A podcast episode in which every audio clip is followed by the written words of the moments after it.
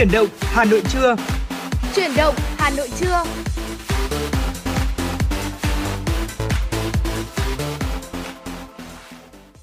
Xin được mến chào quý vị thính giả và ngày hôm nay thì Hồng Hạnh và Võ Nam đã quay trở lại để tiếp tục đồng hành với quý vị trong chuyển động Hà Nội trưa. Và ngày hôm nay thì chắc chắn rồi chúng tôi vẫn sẽ luôn luôn mang đến cho quý vị những thông tin hấp dẫn và vừa cập nhật. Bên cạnh đó là những tiểu mục mà chúng tôi đã chuẩn bị từ trước. Mong rằng là với ờ, những thông tin mà chúng tôi mang đến thì quý vị có thể cố định tần sóng này và đồng hành cùng với chúng tôi trong 120 phút của chuyển động Hà Nội trưa. Và vâng thưa quý vị, chúng ta cũng đừng quên là số hotline của chương trình là 024 3773 6688 8 đã luôn luôn sẵn sàng nhận tin nhắn phản hồi và những yêu cầu âm nhạc đến từ quý vị thính giả.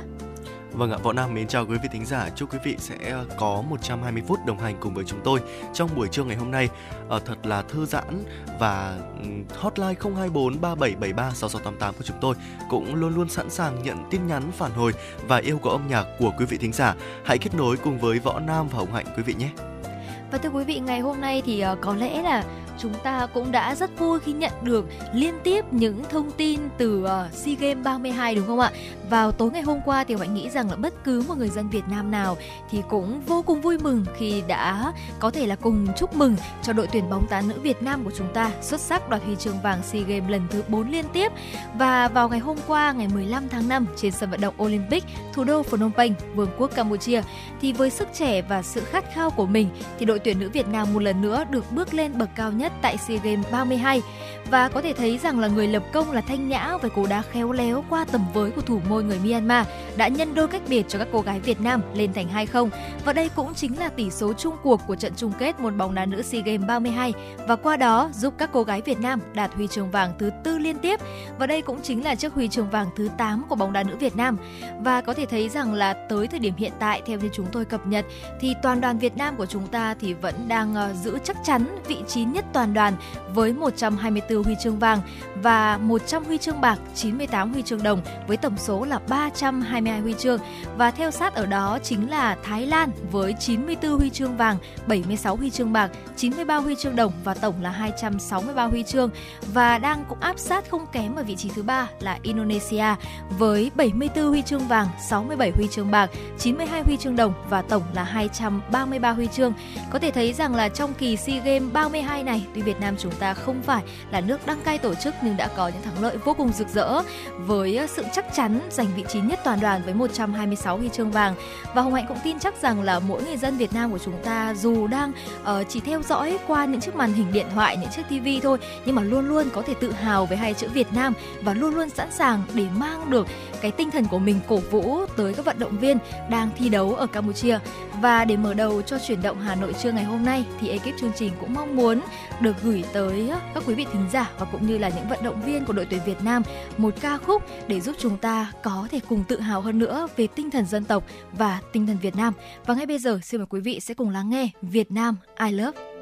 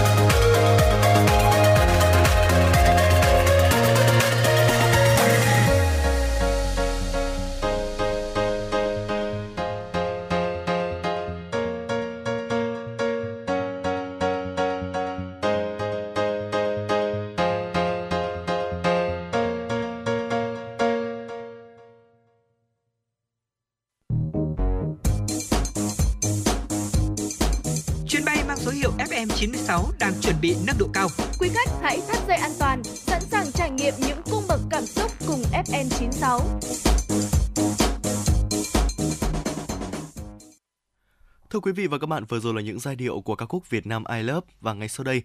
để tiếp nối chương trình chủ động Hà Nội trong buổi trưa ngày hôm nay sẽ là những tin tức thời sự đáng chú ý do biên tập viên Kim Anh thực hiện.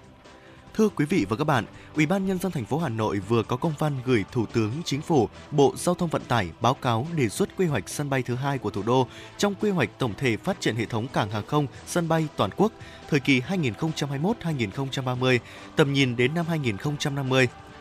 Vùng thủ đô Hà Nội có quy mô dân số dự báo đến năm 2050 khoảng 21 đến 23 triệu người. Tổng diện tích khoảng hơn 24.000 km vuông. Tại đồ án quy hoạch tổng thể phát triển hệ thống cảng hàng không sân bay toàn quốc thời kỳ 2021-2030, tầm nhìn đến năm 2050 đang được Bộ Giao thông Vận tải trình Thủ tướng Chính phủ xem xét phê duyệt, đã định hướng quy hoạch hai cảng hàng không quốc tế cho vùng thành phố Hồ Chí Minh – gồm Tân Sơn Nhất và Long Thành với tổng công suất khoảng 150 triệu hành khách một năm. Như vậy, vùng thủ đô cũng cần thiết quy hoạch hai cảng hàng không quốc tế để đáp ứng nhu cầu vận tải tương ứng, bảo đảm an ninh an toàn hàng không, dự phòng quỹ đất cũng như phân bổ nhu cầu vận tải, tạo động lực phát triển cân đối trên địa bàn thủ đô. Thưa quý vị, ngày hôm qua, Cục Cảnh sát Giao thông thuộc Bộ Công an và Cục Đăng kiểm Việt Nam, Bộ Giao thông Vận tải đã tổ chức lễ bàn giao kiểm định viên thuộc lực lượng Cảnh sát Giao thông tăng cường cho các trung tâm đăng kiểm xe cơ giới. Đây là đợt tăng cường thứ ba, thay thế cho 50 cán bộ chiến sĩ cảnh sát giao thông hỗ trợ các trung tâm đăng kiểm xe cơ giới trước đó tại Hà Nội và thành phố Hồ Chí Minh. Cục Cảnh sát giao thông thống kê, sau hai đợt tăng cường, cảnh sát giao thông đã hỗ trợ đăng kiểm cho hơn 107.000 phương tiện. Sau hai đợt tăng cường, cảnh sát giao thông và ngành đăng kiểm đã giải quyết cơ bản ùn tắc tại trung tâm đăng kiểm, nhưng lại phát sinh tình trạng này trên các ứng dụng đặt chỗ đăng kiểm. Công ty cổ phần vận tải đường sắt Hà Nội cho biết đường sắt đang áp dụng quy định đổi trả vé tàu hè đến ngày 30 tháng 8, riêng tuyến Bắc Nam tùy theo mắc tàu cự ly vận chuyển. Theo đó áp dụng đối với các mắc tàu thống nhất Hà Nội Thành phố Hồ Chí Minh gồm SE1, SE2, SE3, SE4, SE5, SE6, SE7, SE8, SE9, SE10, SE11, SE12, các mắc tàu khu đoạn giữa Hà Nội Đà Nẵng, Hà Nội Đồng Hới, Hà Nội Vinh, Sài Gòn Nha Trang, Sài Gòn Quy Nhơn, Sài Gòn Đà Nẵng, Sài Gòn Phan Thiết. Đối với vé cá nhân tập thể thông thường, phí trả vé tối thiểu là 10.000 đồng một vé. Với vé cá nhân đổi trước giờ tàu chạy 24 giờ trở lên, mức phí là 20.000 đồng một vé. Dưới 24 giờ không đổi vé, không áp dụng đổi vé đối với vé tập thể. Khi trả vé, trả trước giờ tàu chạy từ 24 giờ trở lên, mức phí là 10% giá tiền, trả trước từ 4 giờ đến dưới 24 giờ, mức phí là 20% giá tiền và dưới 4 giờ sẽ không trả vé. Với vé tập thể, trả trước giờ tàu chạy là từ 72 giờ trở lên, mức phí là 10% giá tiền. Trả trước từ 24 giờ đến dưới 72 giờ, mức phí là 20% giá tiền, dưới 24 giờ không trả vé. Đối với vé áp dụng chính sách giảm giá khi mua vé xa ngày đi tàu, thời gian trả trước và mức phí tùy theo mức giảm. Và thưa quý vị, vừa rồi cũng chính là những thông tin đầu tiên mà chúng tôi gửi đến quý vị trong buổi sáng ngày hôm nay và thưa quý vị trong buổi trưa ngày hôm nay. Và ngay bây giờ thì chúng ta cũng sẽ cùng thắp là tặng gác lại dòng chảy tin tức để có thể cùng đến với một tiểu mục tiếp theo đó chính là sống khỏe cùng FM96. Thưa quý vị, thật ra là mỗi chúng ta đều luôn luôn mong muốn chúng ta có một sức khỏe thật tốt và những người thân yêu của chúng ta cũng có một sức khỏe thật tốt. Vậy làm thế nào để chúng ta có những thói quen sống khỏe hơn mỗi ngày? Việc sở hữu một cuộc sống tràn trề năng lượng, dồi dào sức khỏe là điều mà bất cứ ai cũng mong muốn. Vậy thì bắt đầu ngay hôm nay với những thói quen đơn giản từ sống khỏe cùng FM96 để khỏe hơn mỗi ngày các bạn nhé. Vâng ạ, và thói quen đầu tiên mà Võ Nam Hồng Hạnh muốn chia sẻ với quý vị trong chuyển động Hà Nội trưa ngày hôm nay đó chính là thường xuyên theo dõi các chỉ số của cơ thể. Ờ, theo dõi các chỉ số cơ thể thường xuyên để làm gì ạ? Để chúng ta biết được là cái hướng điều chỉnh trong uh, thói quen ăn uống, vận động hàng ngày. Hai chỉ số cơ bản nhất mà bạn cần lưu tâm đến chính là cân nặng và chiều cao. Từ hai cái số đo này thì bạn sẽ tính được à, BMI, chỉ số hình thể được các chuyên gia dùng để phân biệt à, để nhận biết cơ thể của một người đang thiếu cân, đang cân đối hay là người đang bị thừa cân công thức để ờ, chúng ta có thể tính được cái chỉ số BMI này như sau. Ờ, nếu chỉ số BMI của bạn nằm trong khoảng từ 18,5 đến 25 thì ờ, xin chúc mừng bạn đã có một thể trạng khỏe mạnh và một cái vóc dáng cân đối. Thế nhưng mà cái chỉ số BMI của bạn dưới 18,5 hay trên 25 thì bạn có thể phải xem lại chế độ ăn uống và luyện tập để có thể trở về thể trạng tiêu chuẩn. Theo dõi sức khỏe cơ thể bằng chỉ số BMI chỉ mất khoảng vài phút thôi là đã có thể thực hiện rồi. Thế nên là bạn hãy uh, theo dõi ít nhất mỗi tháng một lần để có thể điều chỉnh được lối sống và duy trì thể trạng cân đối khỏe mạnh, các bạn nhé. Và tiếp theo thì ờ, thật ra chúng ta sẽ luôn có một sự thật đó chính là con người thường sẽ không để tâm đến những gì mà mình ăn và có xu hướng là ăn uống theo cảm xúc của mình. Chính điều này thì khiến ta thường ăn không đủ các chất dinh dưỡng cần thiết nhưng mà lại nạp vào cơ thể quá nhiều các chất có hại như là đường này hay là dầu mỡ dẫn đến nhiều bệnh lý liên quan đến tiêu hóa và tuần hoàn. Việc ghi lại nhật ký ăn uống thì sẽ giúp chúng ta biết rằng là mình đã ăn gì trong hôm nay. Từ đó thì chúng ta có thể bổ sung hoặc là cắt giảm khẩu phần ăn hợp lý hơn, đầy đủ chất hơn và tốt cho sức khỏe hơn. Một nghiên cứu gần đây trên một 1.800 người trưởng thành cũng cho thấy là những người thực hiện nhật ký ăn uống kiểm soát cân nặng tốt hơn hẳn những người không viết nhật ký. Những người có nhu cầu giảm cân cũng thực hiện hiệu quả hơn khi giữ thói quen ghi chép lại từng loại thực phẩm nạp vào cơ thể. Và cũng ờ, có hai điều mà chúng ta cần lưu ý khi thực hiện nhật ký ăn uống. Thứ nhất là chúng ta cần phải ghi lại ngay khi ăn và đừng chờ đến tối hay là hôm sau để tránh việc là bỏ sót hoặc là quên mất. Và khi bỏ sót thì chúng ta rất dễ là mất động lực để ghi chép về sau, dẫn đến là nhật ký chưa đầy trang thì đã trở thành dĩ vãng mất rồi. Thứ hai, đó chính là chúng ta cần phải thành thật với bản thân mình. Quyển nhật ký này là của riêng chúng ta và chẳng ai có thể đọc được để uh, danh sách này để đánh giá. Do đó mà chúng ta không cần phải cắt bớt những gì mà chúng ta đã lỡ ăn trong ngày và đây cũng chính là một điều rất quan trọng để chúng ta có thể là cùng nhìn lại và kiểm soát được cái khẩu phần ăn uống của mình. Và Hồng Anh nghĩ rằng là đây sẽ còn là một điều khá là mới đối với chúng ta bởi vì là cái việc mà ghi chép lại nhật ký ăn uống thì có vẻ là nó sẽ hơi tốn thời gian một chút nhưng mà thật ra là với những cái điều này nếu mà chúng ta muốn uh, thực sự là kiểm soát được cân nặng vóc dáng của mình và muốn cho là cái uh, chất lượng bữa ăn của chúng ta sẽ ngày càng nâng lên thì cái việc mà bỏ ra khoảng vài phút mỗi ngày để ghi lại nhật ký ăn uống cũng sẽ là một điều vô cùng quan trọng đặc biệt là với những người đang có xu hướng là giảm cân này hoặc là mắc những căn bệnh uh, về bệnh tiểu đường chẳng hạn thì chúng ta cũng nên ghi lại nhật ký ăn uống để kiểm soát sức khỏe một cách tốt hơn quý vị nhé Vâng ạ, bên cạnh cái thói quen là chúng ta sẽ ghi lại nhật ký ăn uống, quý vị cũng nên duy trì cái thói quen tiếp theo đó chính là siêng năng vận động. Nhiều người nghĩ rằng là chỉ có những ai cần giảm cân thì mới tập thể dục. Tuy nhiên thì đây là một suy nghĩ sai lầm rồi đấy ạ. À, nếu muốn sở hữu một sức khỏe dẻo dai và một thể trạng cân đối, ai trong chúng ta cũng cần phải luyện tập thể dục. Và chỉ với 30 phút vận động hàng ngày thì bạn đã có thể phòng chống được nhiều bệnh tật như là huyết áp cao, tiểu đường, các bệnh lý về tim mạch và thừa cholesterol. À, ngoài ra thì khoa học cũng chứng minh rằng là cái việc luyện tập thể dục còn đẩy lùi nguy cơ mắc các bệnh như là ung thư vú, ung thư đường ruột và ung thư cổ tử cung. Không chỉ vậy thì việc vận động còn giúp cho cơ thể có thể tiết ra hormone endorphin giúp cho tinh thần sảng khoái và giải tỏa căng thẳng một cách hiệu quả. Ở Anh Quốc thì các nhà khoa học đã chỉ ra rằng là nhờ ý thức vận động của người dân mà mỗi năm cả nước cũng giảm khoảng 3.400 ca ung thư, à, là một con số ấn tượng đúng không ạ? Và bạn cũng không nhất thiết là chúng ta phải đến những cái câu lạc bộ uh, thể dục những uh, trung tâm thể dục trung tâm thể hình câu lạc bộ gym để có thể luyện tập thể thao. Uh, chúng ta bắt đầu đơn giản thôi bằng những cái việc thay đổi thói quen vận động hàng ngày uh, như là dành 10 phút buổi sáng để giãn cơ và hít thở thật sâu. Lựa chọn uh, gửi xe các cơ quan khoảng tầm vài dãy nhà để có thể đi bộ một chút hay là chúng ta có thể lựa chọn quán ăn sáng xa một tí uh, tranh thủ đi bộ buổi sáng sớm. Siêng năng đi cầu thang bộ thay vì uh, đi cầu thang máy bạn cũng có thể uh, có thói quen là làm quen với những môn thể thao nhẹ nhàng ít tốn kém như là đi bộ này hay là nhảy dây và yoga. Và tiếp đến thì Hoài nghĩ rằng là đây chính là một điều mà rất quan trọng nhưng mà thường hầu như là những người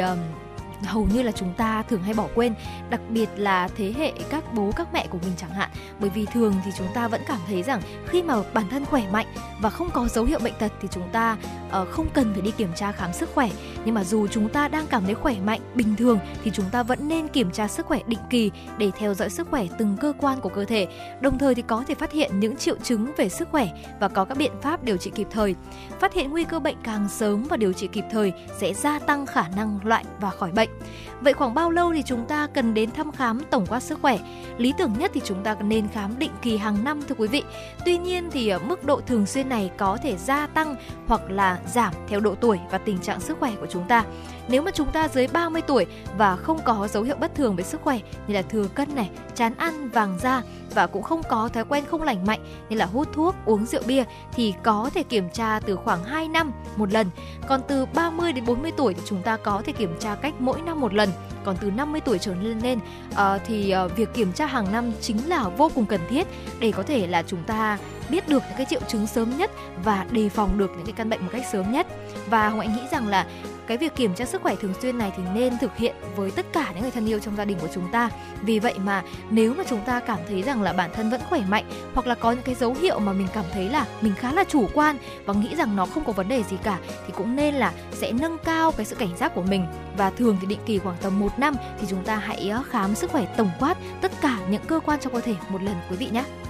Vâng ạ, ngoài ra thì một cái thói quen nữa mà quý vị và các bạn nên duy trì, đặc biệt là các bạn trẻ đó chính là việc ngủ đúng giờ và ngủ sâu. Việc ngủ không chỉ đơn giản là cái việc mà để cơ thể nghỉ ngơi và lấy lại năng lượng sau một ngày lao động căng thẳng mà giấc ngủ ngon sẽ mang lại cho bạn nhiều lợi ích sức khỏe không ngờ ờ, từ việc cải thiện trí nhớ cho đến kiểm soát cân nặng và tăng cường năng suất làm việc vào ngày hôm sau. Không chỉ vậy thì cái việc ngủ đủ giấc và ngủ sâu còn có khả năng tăng cường hệ miễn dịch, ngăn ngừa các bệnh về phổi và tim mạch thậm chí là cái việc chúng ta ngủ ờ, đúng giờ, ngủ sâu còn kéo dài tuổi thọ của con người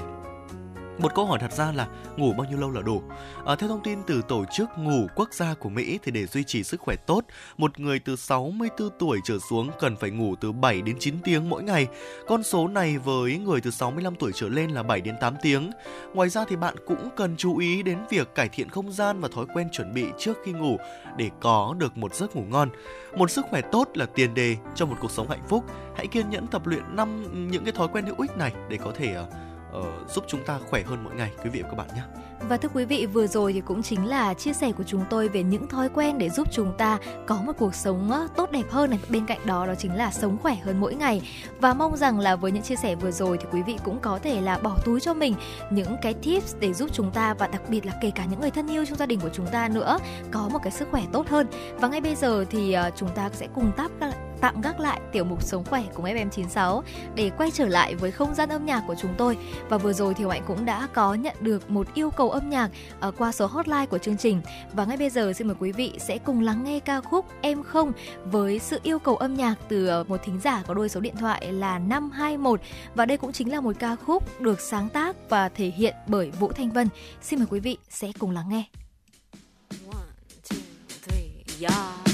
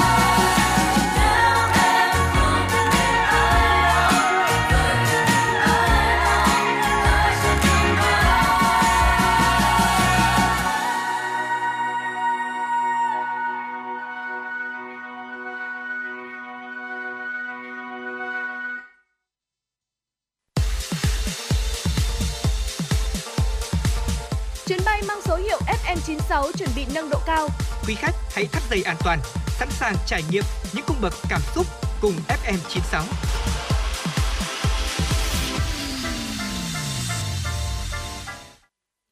Thưa quý vị, những tin tức thời sự đáng chú ý sẽ tiếp nối chương trình chuyển động Hà Nội trưa ngày hôm nay của chúng tôi.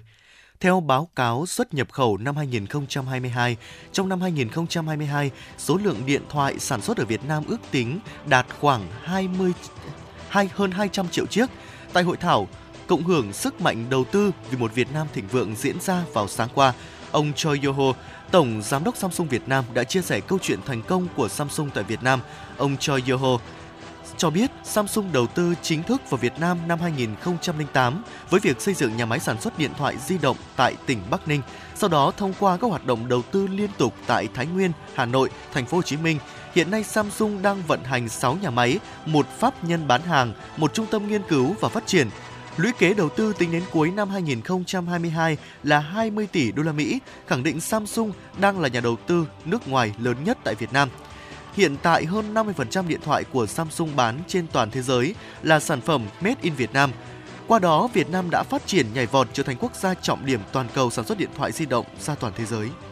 Thưa quý vị và các bạn, theo EVN ở khu vực miền Bắc, tất cả 12 trên 12 hồ thủy điện lớn có lưu lượng nước về hồ rất kém, tần suất nước về nhiều hồ kém nhất trong 100 năm qua. Trong thông báo mới phát đi, Tập đoàn Điện lực Việt Nam EVN cho biết, do ảnh hưởng của hiện tượng El Nino, tình trạng nắng nóng, hạn hán, thiếu nước đã làm cho các hồ thủy điện ảnh hưởng nghiêm trọng. Cũng theo EVN, nhu cầu sử dụng điện đang có xu hướng tăng cao, đặc biệt vào các mùa nắng nóng và tháng 5, tháng 6, tháng 7. Do đó, EVN kiến nghị Ủy ban Nhân dân các tỉnh, thành phố trực thuộc Trung ương quan tâm chỉ đạo, đẩy mạnh truyền thông về tình hình cung ứng điện khó khăn trong năm 2023 trên các phương tiện thông tin đại chúng tại địa phương để các tổ chức, cơ quan doanh nghiệp và người dân biết, cùng chia sẻ khó khăn và tăng cường thực hành tiết kiệm điện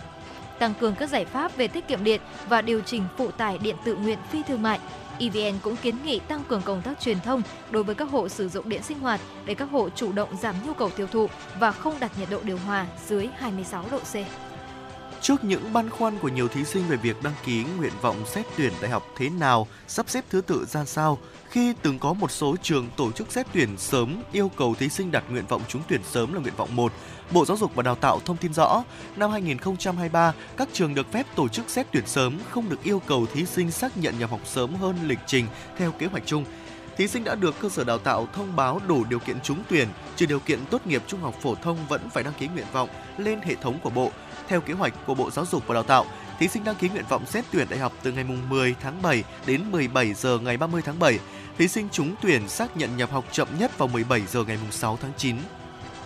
Và thưa quý vị, vừa rồi cũng chính là một số thông tin mà chúng tôi muốn gửi đến quý vị trong buổi trưa ngày hôm nay. Và ngay bây giờ thì chúng ta sẽ cùng quay trở lại với không gian âm nhạc cùng FM96 để thư giãn hơn trong buổi trưa ngày hôm nay. Và thưa quý vị, ờ, với những ngày hôm qua thì có lẽ là Hà Nội sẽ có một tiết trời là hơi âm u một xíu với những hạt mưa này. Nhưng mà đến ngày hôm nay thì chắc chắn rồi những tia nắng vàng rực rỡ đã trải lên uh, ờ, tất cả những ờ, phố phường của Hà Nội và Mạnh nghĩ rằng là ngày hôm nay để có thể là cùng quay trở lại và đón chào một mùa hè sắp tới thì thì chúng tôi cũng sẽ gửi đến quý vị ca khúc Vào Hạ. Và ca khúc này thì cũng sẽ được thể hiện lại bởi giọng ca Sunny Hạ Linh. Và đây cũng chính là một sáng tác của tác giả Lê Hữu Hà. Và ngay bây giờ, xin mời quý vị sẽ cùng đón nghe.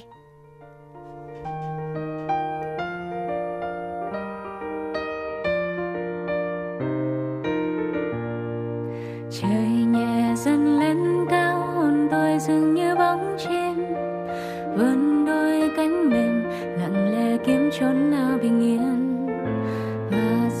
sông xanh kia, nằm yên như không muốn trôi. Với màu áo rêu vỗ về đánh giấc chưa nghỉ ngơi.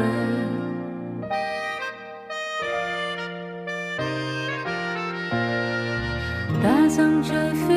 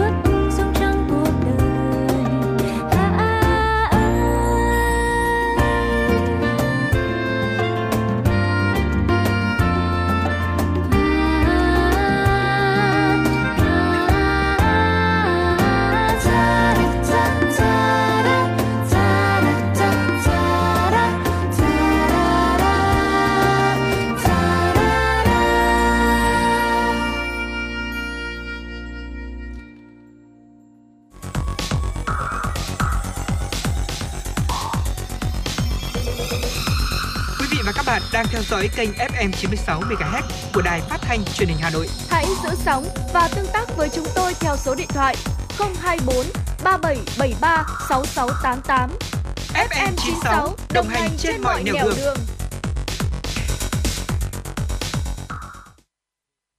quý vị thính giả, chúng ta đã vừa cùng nhau lắng nghe và thư giãn với ca khúc Vào Hạ với giọng ca vô cùng trong trẻo của Sony Hạ Linh. Và ngay bây giờ thì chúng ta cũng sẽ cùng với Hồng Hạnh và Võ Nam đến với tiểu mục tiếp theo, đó chính là Khám phá Hà Nội. Thưa quý vị, ngày hôm nay thì hãy cùng chúng tôi vi vu trên làn sóng của FM96 đến với làng lụa Vạn Phúc và khám phá những nét đẹp truyền thống của lụa gấm Việt Nam. Thưa quý vị, làng lụa Vạn Phúc vốn tồn tại hơn 1.000 năm, là một trong những làng lụa dệt tơ tằm đẹp và nổi tiếng nhất Việt Nam. Đây cũng chính là cái nôi lụa gấm nước ta lưu giữ được những nét truyền thống và đặc trưng vốn có của vùng quê Thanh Bình. ghé làng lụa Vạn Phúc vào một ngày nắng đẹp và chúng ta có thể khám phá Hà Nội qua một lăng kính à, có thể là sẽ bình yên hơn và đây cũng chính là một làng nghề truyền thống vốn đã rất nổi tiếng và đi vào thơ ca nhạc họa.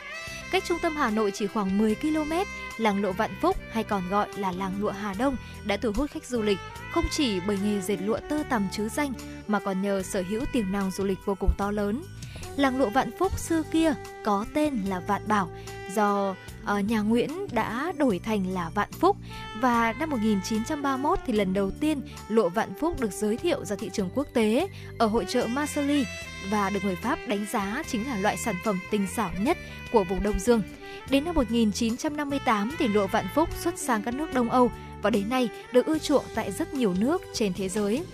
Trải qua nhiều thế hệ, lụa Vạn Phúc vẫn giữ được nét đẹp truyền thống và đang đi đầu trong ngành dệt nước ta. Lụa ở làng Vạn Phúc được đánh giá là đẹp và bền. Hoa văn trên lụa thì rất là đa dạng, trang trí đối xứng với nhau, đường nét không rườm rà, phức tạp mà luôn tạo cảm giác phóng khoáng và dứt khoát. Được coi là biểu tượng của đất Hà Đông, cổng làng chào đón du khách thập phương đến với làng lụa Vạn Phúc nổi bật ngay trên trục đường Tố Hữu rất dễ dàng nhận diện. Cổng làng được xây theo kiến trúc giản đơn bằng gạch đỏ nhưng vẫn kiên cố và vững chãi. Bên trái của cổng chính là một tấm bia lớn để chào đón du khách thập phương có khắc tên ngôi làng bằng chữ thư pháp đẹp mắt. Từ xa xưa thì cổng làng được coi như tấm chắn bảo vệ sự an lành cho người dân và trốn đó và cũng chính là nơi mà đưa những người con trở về với cội nguồn. Vâng ạ, kính thưa quý vị, ở làng lụa Vạn Phúc được coi là cái nôi của làng nghề lụa gấm Việt Nam. Ca dao xưa có những uh, câu để căng để nói về làng lụa Vạn Phúc. Hỡi cô thắt lưng bao xanh, cô về Vạn Phúc với anh thì về. Vạn Phúc có cội cây đề, có sông uốn khúc, có nghề quay tơ. Nhắc tới nghề dệt lụa không ai là không biết tới làng lụa Vạn Phúc huyền thoại. Nơi đây nổi tiếng tới mức mà được đưa vào thơ ca và đồng thời trở thành một đặc sản văn hóa, một nét đẹp của Hà Nội. Làng lụa Vạn Phúc là sự kết hợp hài hòa giữa những giá trị truyền thống và hiện đại. Làng nghề truyền thống này hiện có hơn 800 hộ dân làm nghề. Nhiều gia đình ở đây vẫn còn giữ lại những khung dệt từ thời cha ông để lại. Bên cạnh đó là những khung dệt cơ khí hiện đại hơn. Tham quan làng, bạn nhân lạc vào một thế giới khác với bầu không khí cổ kính, sung dị và bình yên. Ngắm nhìn những biểu tượng của một thời vàng son như cây đa, giếng nước, sân đình. Bên trong làng lụa, khu chợ lụa Vạn Phúc là nơi giới thiệu, quảng bá và bán các sản phẩm đến với du khách. Mỗi một cửa hàng lại có những cách bài trí riêng nhưng đều có cùng một điểm chung, đó là những sắc màu luôn rực rỡ và tươi mới, bày trí rất nhiều mẫu mã sản phẩm từ khăn áo, quần, áo dài cũng như là những rất nhiều những sản phẩm trang trí được làm từ lụa. Đối với người dân làng Vạn Phúc, mỗi một sải lụa là kết quả của một quá trình trồng sâu, nuôi tầm, kéo kén ươm tơ cho đến lúc dệt. Họ xem đó là kết tinh của đất trời, thấm đượm công sức tài hoa của những người nghệ nhân. Đem về đặc sản quý giá của quê hương, gửi tặng sản vật quý nhất của làng cho các bậc cao niên đáng kính, đáng trọng, còn có ý nghĩa nào bằng sắc thái văn hóa nghề nghiệp ở làng Diệt Vạn Phúc thấm sâu trong tình cảm, trong lối ứng xử của con người Việt Nam. Và thưa quý vị, làng lụa Vạn Phúc luôn luôn sẵn sàng tiếp đón du khách ở bất kỳ thời điểm nào.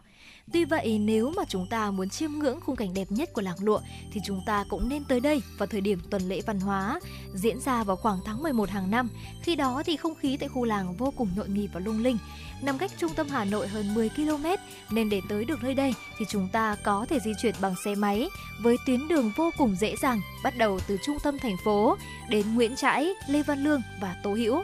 Việc tham quan làng Vạn Phúc thì hoàn toàn miễn phí và chúng ta cũng ờ, chỉ cần là trả phí gửi xe nếu mà đi xe cá nhân tới đây. Ở cách cổng làng vài mét là một điểm trông xe khá rộng với giá gửi xe máy là khoảng 5.000 đồng và xe ô tô thì từ 30.000 đồng một xe. Và du khách nên gửi xe rồi chúng ta sẽ đi tham quan để có thể là thuận lợi hơn mà không làm ảnh hưởng đến khung cảnh chung của làng và ở đây thì chúng ta cũng có thể thấy rằng là um, làng lụa Vạn Phúc sẽ luôn luôn có những điểm nổi bật khi mà kết hợp được cả những nét đẹp truyền thống và nét đẹp hiện đại và khi mà chúng ta đến với làng lụa Vạn Phúc thì chắc chắn rồi chúng ta nên tìm hiểu về tinh hoa gấm lụa Việt Nam và đây cũng là một điều vô cùng thú vị mà chỉ có ở làng lụa Vạn Phúc mà thôi. Để tạo ra được một tấm lụa tơ tằm truyền thống thì các nghệ nhân phải trải qua rất nhiều công đoạn cũng như là thời gian và công sức. Các bước thực hiện mới chỉ nghe thì khá đơn giản Thế nhưng mà để thực hiện một cách thành thạo cũng như tạo ra sản phẩm chất lượng thì những người thợ phải dành rất nhiều tâm huyết từ kéo kén này, guồng tơ, mắc cửi, nối cửi, dệt tơ và nhuộm tơ. Ở bất kỳ công đoạn nào thì người nghệ nhân cũng phải hết sức cẩn thận và túc trực theo dõi 24 trên 24 giờ, ngay cả khi công đoạn máy móc thực hiện. Ngày xưa nếu như mà lụa chỉ may được áo cánh, áo sơ mi thì bây giờ lụa cũng đã được dùng để may vest, các bộ váy hiện đại và hợp thời. Chất liệu chính vẫn là tơ tằm nhưng để phong phú hơn thì người thợ có thể kết hợp với nhiều chất liệu vải khác để cho ra những dòng sản phẩm mới và có sức cạnh tranh và đáp ứng nhu cầu của thị trường. Sáng tạo thêm nhiều kiểu mẫu khác như là khăn quàng này, túi và chăn với đa dạng những mẫu mã cho du khách lựa chọn. Tham quan làng nghề là một trải nghiệm không thể bỏ lỡ khi đến với Hà Nội. Bạn sẽ được chiêm ngưỡng toàn bộ quy trình sản xuất lụa do những đôi bàn tay khéo léo của các nghệ nhân thực hiện. Và nếu như muốn tìm hiểu kỹ càng hơn về quy trình này thì xưởng dệt lụa tơ tằm của nghệ nhân Triệu Văn Mão là một địa chỉ mà bạn không nên bỏ qua. Tới đây thì lụa Vạn Phúc với đủ loại sắc màu mẫu mã được sắp xếp một cách ngay ngắn, bắt mắt trên kệ, với mức giá chỉ từ ờ, 100.000 đồng cho đến 250.000 đồng một mét vuông vải lụa. Ở các sản phẩm này có thể áp dụng ờ, có thể đáp ứng được những cái nhu cầu của nhiều đối tượng khách hàng khác nhau. Ngoài ra thì ờ, khi mà đến đây không chỉ là chúng ta sẽ được tìm hiểu về tinh hoa gấm lụa Việt Nam mà nơi đây còn là một địa điểm sống ảo vừa cổ kính vừa mới lạ. Xuất hiện lần đầu vào năm 2019 thì đường ô Vạn Phúc nhanh chóng thu hút được sự chú ý của vô vàn bạn trẻ. Đoạn đường dài chừng 100m là con đường dẫn vào làng lụa truyền thống Vạn Phúc. Dọc cổng chính tới sâu trung tâm là một uh, màu sắc rực rỡ từ hàng ngàn chiếc ô được uh, người ta trang trí ở đây một cách rất là tuyệt vời. Những chiếc ô lung linh sẽ che dợp những con đường với hai bên là những cửa hàng lụa san sát, tạo thành một background check-in cực kỳ lãng mạn. Và đường ô ở như làng lụa Vạn Phúc là một địa điểm tham quan Hà Nội mới rất là mới, được ờ, rất nhiều du khách trong ngoài nước ghé thăm Đến đây thì uh, vừa được chụp hình này, vừa được thử cái cảm giác uh, đi một trên trên một con đường gấm lụa rất là sang chảnh. Uh, Đến tham quan làng lụa Vạn Phúc là bạn đang góp phần bảo tồn nét đẹp văn hóa truyền thống của Việt Nam và giúp tạo công an việc làm, cải thiện thu nhập cho người dân địa phương và đừng quên khám phá thêm làng gốm Bát Tràng để chuyến uh, hành trình khám phá của bạn thêm phần thú vị nhé. Và thưa quý vị, vừa rồi thì cũng chính là những giới thiệu của chúng tôi về làng lụa Vạn Phúc Hà Đông và chắc chắn rồi. Trong số những tiểu mục tiếp theo thì chúng tôi vẫn sẽ luôn luôn mang đến cho quý vị những uh, giới thiệu này những thông tin về những địa điểm khác của thủ đô Hà Nội. Vậy thì ngay bây giờ chúng ta cũng sẽ cùng tạm gác lại tiểu mục khám phá Hà Nội. Và chúng tôi cũng rất mong rằng là nếu quý vị đã có những uh, trải nghiệm của mình, những kỷ niệm của mình đối với làng lụa Vạn Phúc Hà Đông thì cũng có thể là hãy chia sẻ với chúng tôi qua số điện thoại nóng của chương trình. Những tâm tư tình cảm, những kỷ niệm hoặc là đơn giản thôi là yêu cầu một ca khúc mà quý vị đang muốn lắng nghe ngay bây giờ hoặc là muốn gửi tới một người thân yêu của mình và hiện tại thì chúng tôi cũng đã tiếp tục nhận được một yêu cầu âm nhạc của một quý vị thính giả cũng tương tác với chúng tôi, có đuôi số điện thoại là 855 và ngay bây giờ, xin mời quý vị thính giả sẽ cùng lắng nghe ca khúc Hà Nội của tôi, sáng tác của Phùng Tiến Minh. Xin mời quý vị sẽ cùng lắng nghe.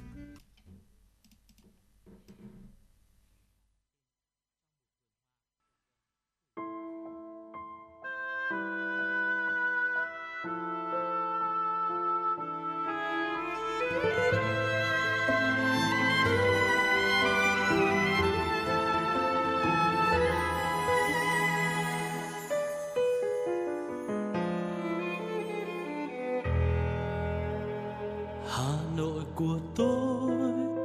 Mỗi khi đông về gió xe lạnh ngào ngạt nỗi nhớ, năm tháng tan trong vòng tay. Ngần ngừ góc phố, từng cây đèn đứng như đang mơ màng. Hà Nội ơi, hoa sữa rơi hay là hương tóc em? Hà Nội của tôi, mỗi khi thu về lá rơi vàng sao sắc trong nắng, yêu dấu kín con đường xưa. Đầy trong môi mắt, để ai lặng đứng yên trong ngỡ ngàng. Hà Nội ơi, nguyện yêu mãi mãi yêu suốt đời yêu từng giọt sương trên đường xưa, như ván đào này hương hoàng lan. yêu nhìn thời gian trong vòng quay, đạp xe đón em bom giật trên mái phố. Yêu chiều hồ tây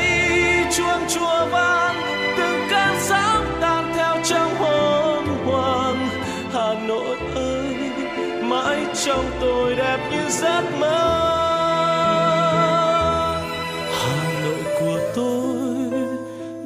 Khi thu về lá rơi vàng. Sao sắc trong nắng, yêu dấu kín con đường xưa.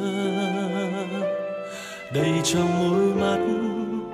để ai lặng đứng yên trong ngỡ ngàng.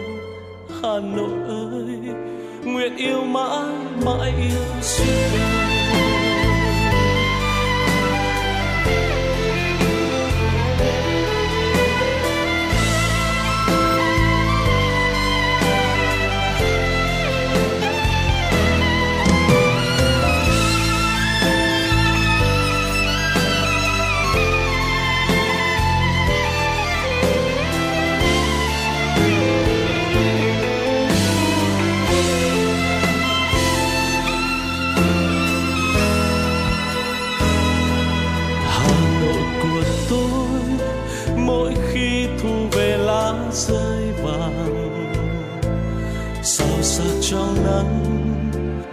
dấu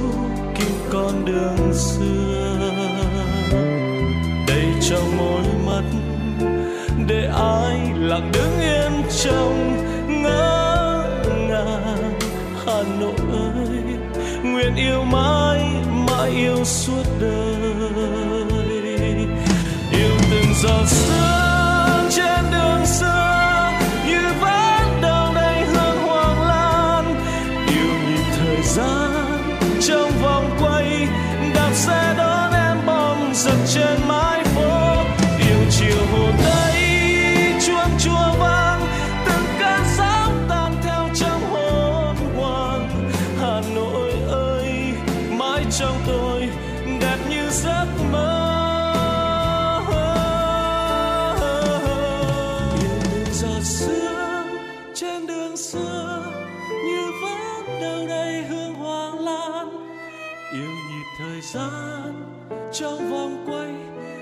sẽ đón em bóng giật trên mái phố.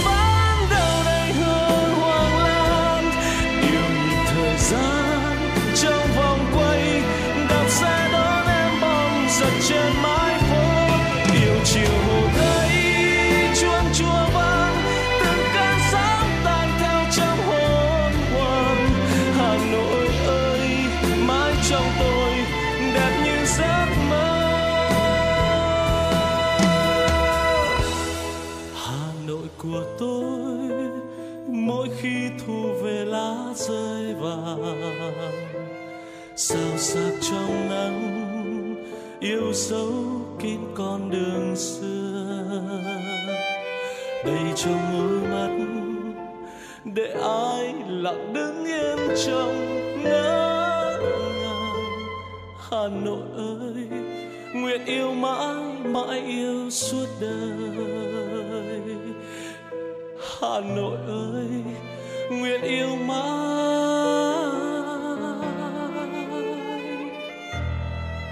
Mãi yêu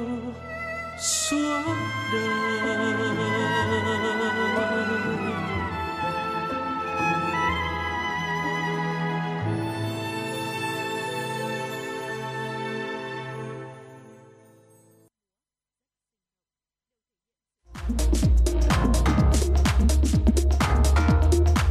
Quý vị và các bạn đang trên chuyến bay mang số hiệu FM96.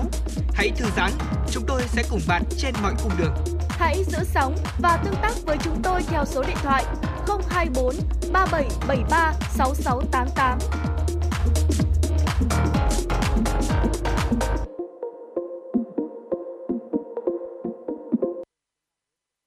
Và các bạn, những tin tức thời sự quốc tế sẽ tiếp nối chương trình. Tổng thống Ukraine Zelensky đã tới thăm Anh và có cuộc gặp với Thủ tướng Rishi Sunak vào hôm qua. Ông Zelensky là nhà lãnh đạo nước ngoài đầu tiên mà Thủ tướng Sunak tiếp đón tại dinh thự của mình kể từ khi nhậm chức vào tháng 10 năm ngoái. Văn phòng của Thủ tướng Sunak cho biết phía Anh sẽ xác nhận việc cung cấp hàng trăm tên lửa phòng không và các hệ thống máy bay không người lái khác, bao gồm cả hàng trăm máy bay không người lái tấn công mới với tầm hoạt động hơn 200 km. Anh cũng sẽ bắt đầu đào tạo cho các phi công Ukraine vào mùa hè này, hướng tới việc cung cấp máy bay phản lực F-16, loại máy bay chiến đấu được Ukraine lựa chọn. Thưa quý vị, nhóm các nước công nghiệp phát triển hàng đầu thế giới G7 đang lên kế hoạch thắt chặt các biện pháp trừng phạt đối với Nga tại hội nghị thượng đỉnh G7. Các biện pháp mới nhằm làm suy yếu hoạt động sản xuất năng lượng trong tương lai của Nga và hạn chế các hoạt động thương mại. Trong khi đó, giới chức Mỹ cũng hy vọng các nước thành viên G7 sẽ nhất trí điều chỉnh cách tiếp cận với cách uh, với các biện pháp các biện pháp trừng phạt để tất cả các mặt hàng xuất khẩu từ Nga sẽ tự động bị cấm, trừ những mặt hàng nằm trong danh sách cho phép. Quyết định cuối cùng dự kiến sẽ được đưa ra trong tuyên bố chung của các nhà lãnh đạo G7. Hôm qua, một đợt nắng nóng bao trùm trung tâm tài chính Thượng Hải và nhiều khu vực khác của Trung Quốc với nền nhiệt độ lên tới 34,5 độ C. Cơ quan khí tượng Thượng Hải cho biết hôm qua cũng là ngày thứ hai nền nhiệt vượt quá 30 độ C. Không chỉ riêng Thượng Hải, các thành phố lớn khác của Trung Quốc cũng đưa ra các khuyến cáo về nguy cơ đối mặt với đợt nắng nóng kỷ lục có thể đe dọa nguồn cung cấp điện của nước này. Các đợt nắng nóng đang đến sớm hơn so với các năm, có thể gây ảnh hưởng tới ngành nông nghiệp của Trung Quốc. Thiệt hại về mùa màng sẽ khiến giá lương thực tăng cao, làm trọng trọng thêm lạm phát và gây áp lực cho nền kinh tế. Thưa quý vị, ít nhất 12 người đã tử vong ở bang Tamil Nadu, miền Nam Ấn Độ sau khi uống rượu giả. Vụ việc xảy ra tại hai quận của bang này. Thủ hiến bang Tamil Nadu xác nhận nguyên nhân gây tử vong có thể là do tỷ lệ pha chế ethanol và methanol trong rượu không đạt chuẩn. Hiện ông đã giao cảnh sát điều tra rõ hơn về vụ việc này. Rượu lậu tại Ấn Độ thường được sản xuất tại các cơ sở trưng cất trái phép và có giá thành rẻ, khiến hàng trăm người tử vong mỗi năm do ngộ độc rượu. Rượu dởm thường được pha chế thêm cồn công nghiệp methanol, nếu uống phải có thể gây mù lòa, tổn thương gan, thậm chí là tử vong. Vâng ạ thưa quý vị, vừa rồi là những tin tức thời sự quốc tế mà Võ Nam Hồng Hạnh cập nhật và gửi tới quý vị trong truyền động Hà Nội buổi trưa ngày hôm nay. Và ngay bây giờ hãy cùng nhau quay trở lại với những nội dung tiếp theo của truyền động Hà Nội buổi trưa ngày hôm nay. À, thưa quý vị thính giả thân mến, những ngày này thì Hà Nội bắt đầu ngập tràn sắc tím của bằng lăng rồi, một cái màu tím thơ mộng và mênh mang. À, thời tiết năm nay thì thật là đặc biệt, cách đây khoảng tầm uh, vài ba ngày thôi thì uh, đi giữa đường thì tôi cứ ngỡ là mình đang ở giữa mùa thu hồng hạnh ạ khi mà ừ. vẫn có một chút say say lạnh này uh, một chút uh, nắng vàng nhẹ nhẹ ừ. lá thì lại rụng trải thảm ở muôn nơi uh, những cái tia nắng vàng nó cứ dịu dàng như là rót mật vào tai và tinh nghịch xuyên qua những kẽ lá uh, và nó mang cho mình một cảm giác là à có phải là nó trời nó đang thu đang về hay không? Thế nhưng mà thời tiết có thể đánh lừa được chúng ta nhưng chẳng thể đánh lừa được hoa nở. Vì đây là cách mà thiên nhiên dùng để thông báo đánh dấu mốc của thời gian. Ở lang thang qua những cái con đường từng ngóc ngách từng góc phố Hà Nội đã bắt đầu nghe được tiếng ve kêu rồi. À, thấy bảng lăng ngùn ngụt tím phố có những cây bảng lăng tím ngắt và cũng có những cây hoa nhạt màu hơn. Bất chợt mở cửa sổ uh, có một hôm thì tôi bất chợt mở cửa phòng thu của mình ra nghe tiếng ve kêu thì trái tim lại cảm thấy rất là rộn ràng ừ. bởi ngỡ ngàng trước những chùm hoa tím kiêu hãnh vươn mình lên trong uh, những đợt nắng đợt gió đầu hè uh, hòa cùng với cả tiếng ve kêu nữa và chắc chắn rồi, bằng lăng cũng đã thức dậy thì chính thức là hè cũng đã về rồi thưa quý vị. Khúc chào đón mùa hè Hà Nội thì bao giờ cũng là bằng lăng, cần gió tím dịu mát cuối cùng trước khi những cái nắng đổ lửa sẽ ập đến. Bằng lăng thì mang một vẻ đẹp rất mộc mạc và giản dị thôi. Có nắng thì hoa ngời lên tươi mới và rạng rỡ, hoa sẽ nở thành từng chùm to, tím ngắt. Và cái sắc tím thì không quá rực rỡ đâu nhưng lại rất đỗi yêu kiều và dịu dàng. À, chúng ta cũng có thể thấy rằng là hai bên hồ Hoàn Kiếm, đoạn giữa phố Đinh Tiên Hoàng trên đường Thanh Niên thì bằng lăng và phượng vĩ như là đua nhau bung nở. Và dưới gốc cây thì mấy bông tím rụng lấm tấm đêm qua vẫn còn nằm đó và khiến người đi bộ dạo qua cũng nhẹ nhàng tránh bước vì đâu ai nỡ đạp lên những cánh hoa mỏng manh như vậy đúng không ạ? Và khi mà nhắc đến hoa bằng lăng thì những kỷ niệm của thời áo trắng mộng mơ sẽ lại ùa về như là báo hiệu một mùa bế giảng sắp tới và cũng là một mùa chia tay sắp đến rồi. Lật dở lại cuốn sổ tay từ thời sinh viên thì có những cái dòng thơ cũng có ghi lại như thế này.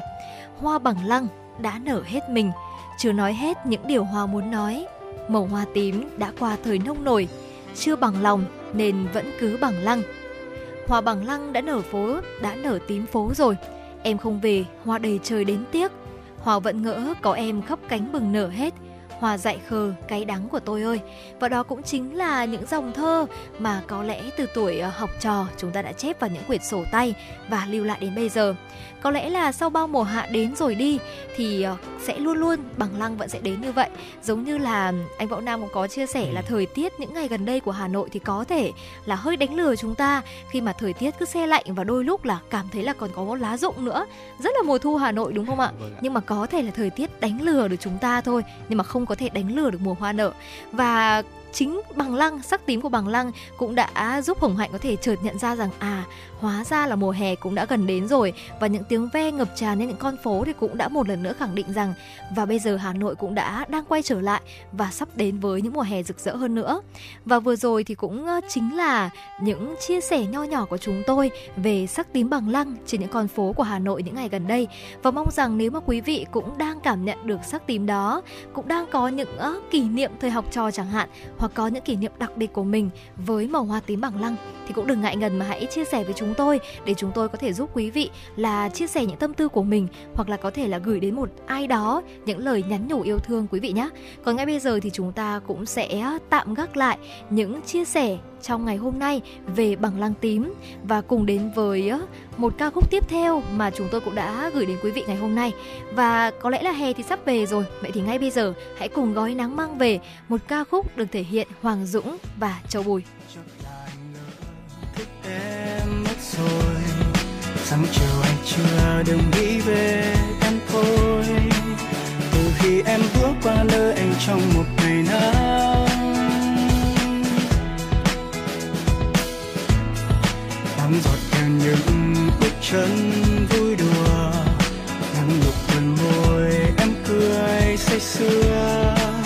Nụ cười rạng rỡ như thắp sáng tâm hồn anh biết tên em mà vì sao vẫn nhớ nhung chẳng nguôi em rạng rỡ như anh bình minh vừa chiếu qua đây. Rồi nắng sẽ tô má em thêm hồng. Vì cho yêu em khiến anh đem lòng thương cặp bầu trời nắng.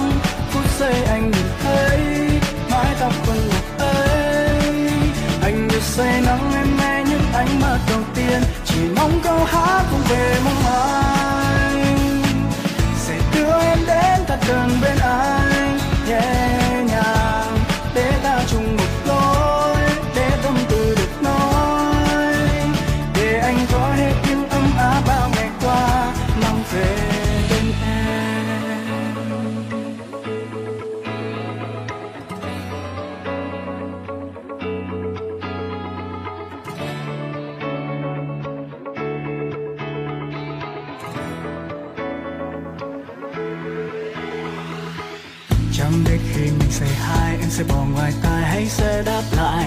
Chẳng biết cách nào để giấu nhưng ngập ngừng sao, vẫn chẳng nên câu biết làm sao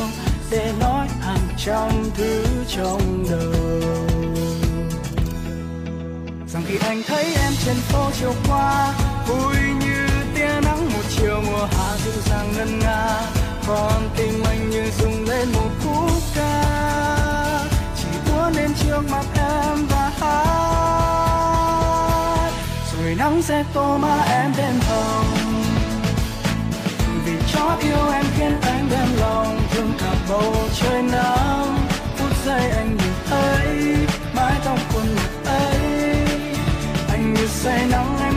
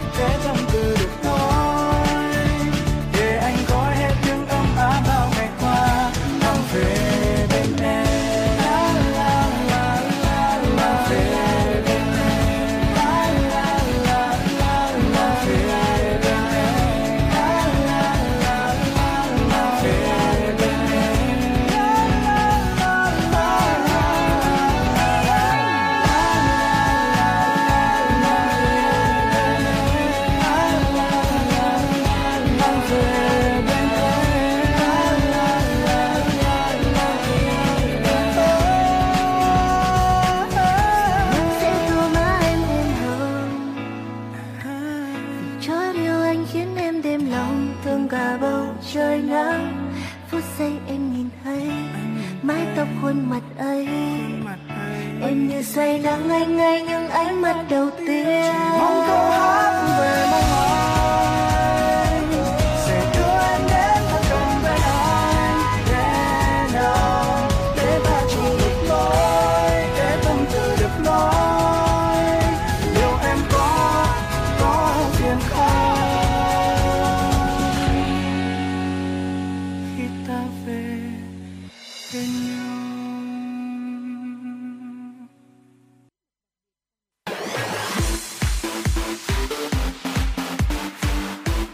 Chuyển động Hà Nội trưa.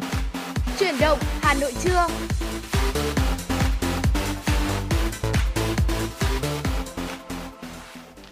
Vâng ạ, quý vị thính giả đang quay trở lại với chuyển động Hà Nội trong buổi trưa ngày hôm nay ở khung giờ phát sóng thứ hai của chuyển động Hà Nội trưa. Bây giờ là 11 giờ và bây giờ chúng ta sẽ cùng nhau tiếp tục nội dung của chương trình chuyển động Hà Nội với những tin tức thời sự đáng chú ý. Thưa quý vị và các bạn, thiết thực kỷ niệm 133 năm ngày sinh Chủ tịch Hồ Chí Minh và hưởng ứng đợt thi đua cao điểm hướng tới kỷ niệm 75 năm ngày Bác Hồ ra lời kêu gọi thi đua ái quốc, chi bộ ban tuyên giáo gia đình xã hội, chi bộ ban tổ chức kiểm tra và chi đoàn cơ quan Hội Liên hiệp Phụ nữ thành phố Hà Nội tổ chức chương trình sinh hoạt chuyên đề tại di tích cách mạng cấp quốc gia nhà cụ Nguyễn Thị An, phường Phú Thượng, quận Tây Hồ chi bộ ban tuyên giáo gia đình xã hội, ban tổ chức kiểm tra sinh hoạt chuyên đề, cán bộ, đảng viên chi bộ ban tuyên giáo gia đình xã hội học tập làm theo tư tưởng đạo đức phong cách Hồ Chí Minh, nêu cao tinh thần trách nhiệm gương mẫu, kỷ luật kỷ cương trong thực hiện nhiệm vụ được giao.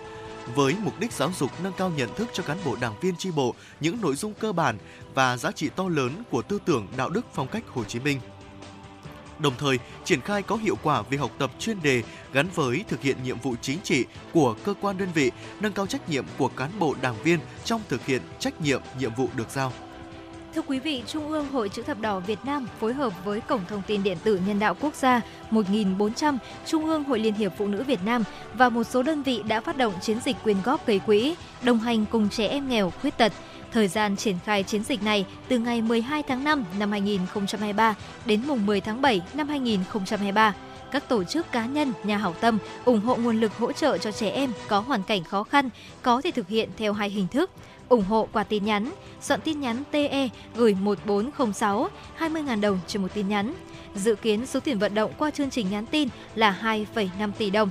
Thông qua chiến dịch này, các cơ quan chức năng huy động nguồn lực để hỗ trợ lương thực, thực phẩm, phương tiện đi lại, bếp ăn, công trình vệ sinh nước sạch cho trẻ em nghèo, khuyết tật, mồ côi, trẻ em bị ảnh hưởng bởi dịch Covid-19, trẻ em vùng đặc biệt khó khăn, góp phần cải thiện dinh dưỡng và điều kiện sống cho trẻ em.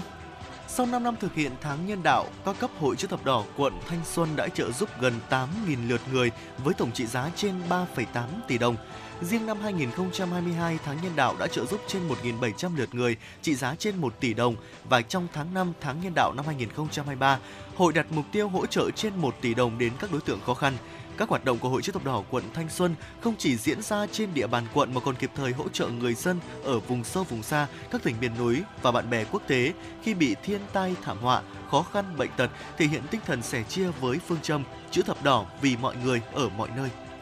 Thưa quý vị, hôm qua huyện đoàn Sóc Sơn phối hợp với công đoàn Đoàn Thanh niên Cảng hàng không quốc tế Nội Bài tổ chức khánh thành ngôi nhà nhân ái cho hai gia đình có hoàn cảnh khó khăn tại xã Minh Chí và Bắc Sơn. Trong quá trình thi công, các đoàn viên thanh niên thuộc đoàn xã Minh Chí và Bắc Sơn đã cùng các ban ngành, đoàn thể từ xã đến thôn giúp đỡ hỗ trợ ngày công trong quá trình thi công để giúp công trình sớm hoàn thành. Nhân dịp này, huyện đoàn Sóc Sơn cùng công đoàn, đoàn thanh niên cảng hàng không quốc tế Nội Bài, xã Minh trí Bắc Sơn và các đơn vị tham gia đã trao tặng một số vật dụng sinh hoạt như tivi, quạt điện, nồi cơm nhằm động viên hai gia đình khắc phục khó khăn và vươn lên trong cuộc sống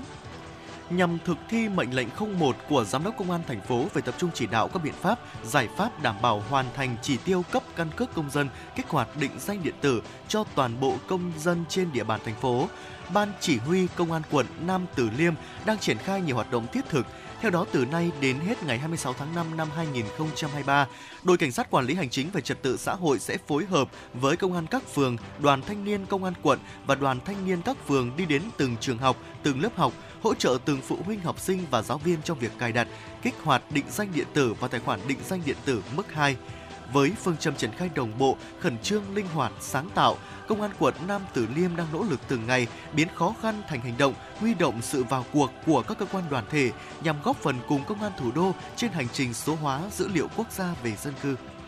Thưa quý vị, thực hiện việc đẩy mạnh hỗ trợ kích hoạt định danh điện tử, Đoàn Thanh niên Công an huyện Thanh Oai và Đoàn Thanh niên các xã thị trấn tập trung cao điểm các hoạt động tuyên truyền trên mạng xã hội, hệ thống loa truyền thanh, infographic, tuyên truyền lưu động đi từng ngõ, gõ từng nhà, ra từng nhân khẩu, hướng dẫn người dân cài đặt ứng dụng VNEID và kích hoạt mã định danh điện tử trên ứng dụng. Đối với công dân chưa thực hiện cấp đổi sang căn cước công dân gắn thẻ chip thì vận động hướng dẫn công dân đến trụ sở công an xã để thực hiện thủ tục cấp đổi. Đối với công dân đã có căn cước công dân gắn thẻ chip nhưng chưa được phê duyệt và cấp tài khoản định danh điện tử thì hướng dẫn công dân chuẩn bị giấy tờ cá nhân như bằng lái xe, thẻ bảo hiểm y tế, sổ bảo hiểm xã hội đến trụ sở công an xã để được thu nhận hồ sơ định danh điện tử.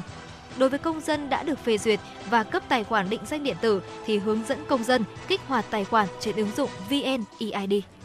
Vâng ạ thưa quý vị, vừa rồi là những tin tức thời sự đáng chú ý mà chúng tôi cập nhật và gửi tới quý vị trong khung giờ phát sóng của truyền động Hà Nội trong buổi trưa ngày hôm nay. Và những tin tức vẫn sẽ được chúng tôi liên tục cập nhật ở những phần sau của chương trình. Ngay bây giờ thì hãy cùng với chúng tôi quay trở lại với không gian âm nhạc. Ca khúc tiếp theo sẽ được gửi đến quý vị thính giả là ca khúc gì Hồng Hạnh nhỉ? Và ca khúc tiếp theo mà Hồng Hạnh muốn gửi tới quý vị thính giả trong buổi trưa ngày hôm nay đó chính là một bản tình ca được thể hiện bởi Thiều Bảo Trâm, ca khúc Love Rosie. Và ngay bây giờ xin mời quý vị thính giả sẽ cùng lắng nghe nhé.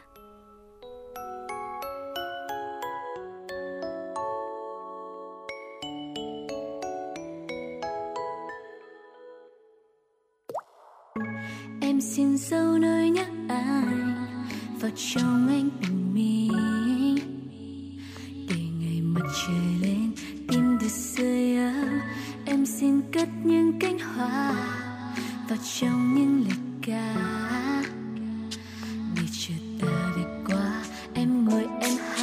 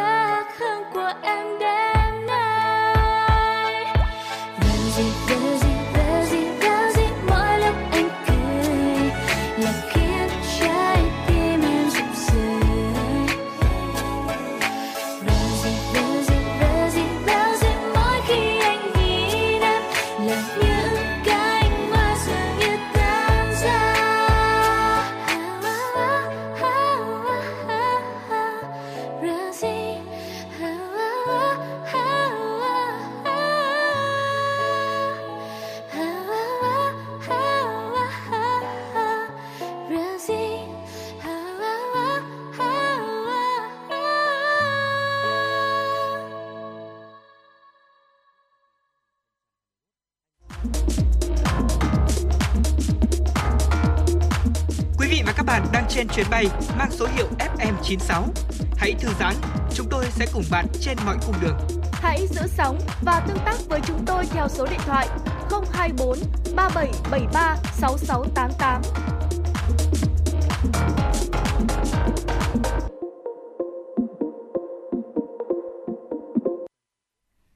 Thính giả, chúng ta đã vừa cùng nhau lắng nghe ca khúc Love Rosie được thể hiện bởi ca sĩ Thiều Bảo Trâm và chương trình chuyển động Hà Nội trưa xin được tiếp tục với những thông tin kinh tế. Thưa quý vị và các bạn, sau 35 năm thu hút đầu tư trực tiếp nước ngoài, Việt Nam đang đứng trước nhiều thách thức và cơ hội để đón nhận dòng đầu tư mới. Việt Nam đã có thể làm thế nào để đón nhận được dòng đầu tư mới này? Trong đó, việc làm thế nào để cải thiện được chất lượng dòng vốn này để hiện thực hóa khát vọng thịnh vượng trong tương lai là vấn đề mà nhiều chuyên gia tập trung thảo luận tại tọa đàm cộng hưởng sức mạnh đầu tư vì một Việt Nam thịnh vượng do báo Đầu tư, Bộ Kế hoạch và Đầu tư tổ chức tại Hà Nội. Sau 35 năm thu hút đầu tư trực tiếp nước ngoài, khu vực này đã có những đóng góp to lớn cho sự nghiệp phát triển kinh tế xã hội của Việt Nam. Thời gian gần đây, xu hướng dòng vốn vào nước ta chịu tác động không nhỏ của tình hình suy giảm trên toàn cầu. Tuy nhiên, điểm tích cực là nhiều tập đoàn đa quốc gia, doanh nghiệp có vốn đầu tư nước ngoài lớn đã đầu tư vào những dự án quy mô lớn vào lĩnh vực công nghệ hiện đại với chất lượng và hiệu quả ngày càng tăng. Điều này cũng cho thấy sự chuyển dịch về chất lượng của những dự án đầu tư nước ngoài.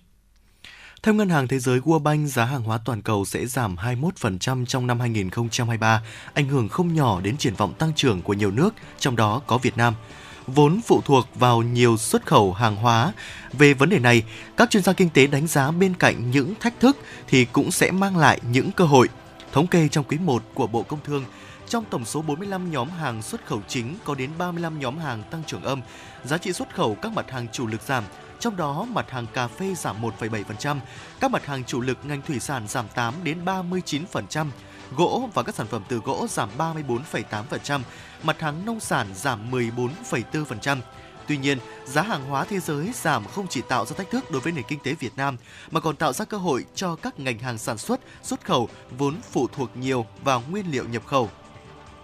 Tình trạng quá mua do đợt khủng hoảng thời kỳ Covid-19 đã khiến lượng đặt hàng giảm đáng kể trong năm 2023. Cùng với đó là giá hàng hóa toàn cầu giảm đã đặt ra những thách thức không nhỏ đối với tăng trưởng kinh tế thế giới và Việt Nam là không ngoại lệ.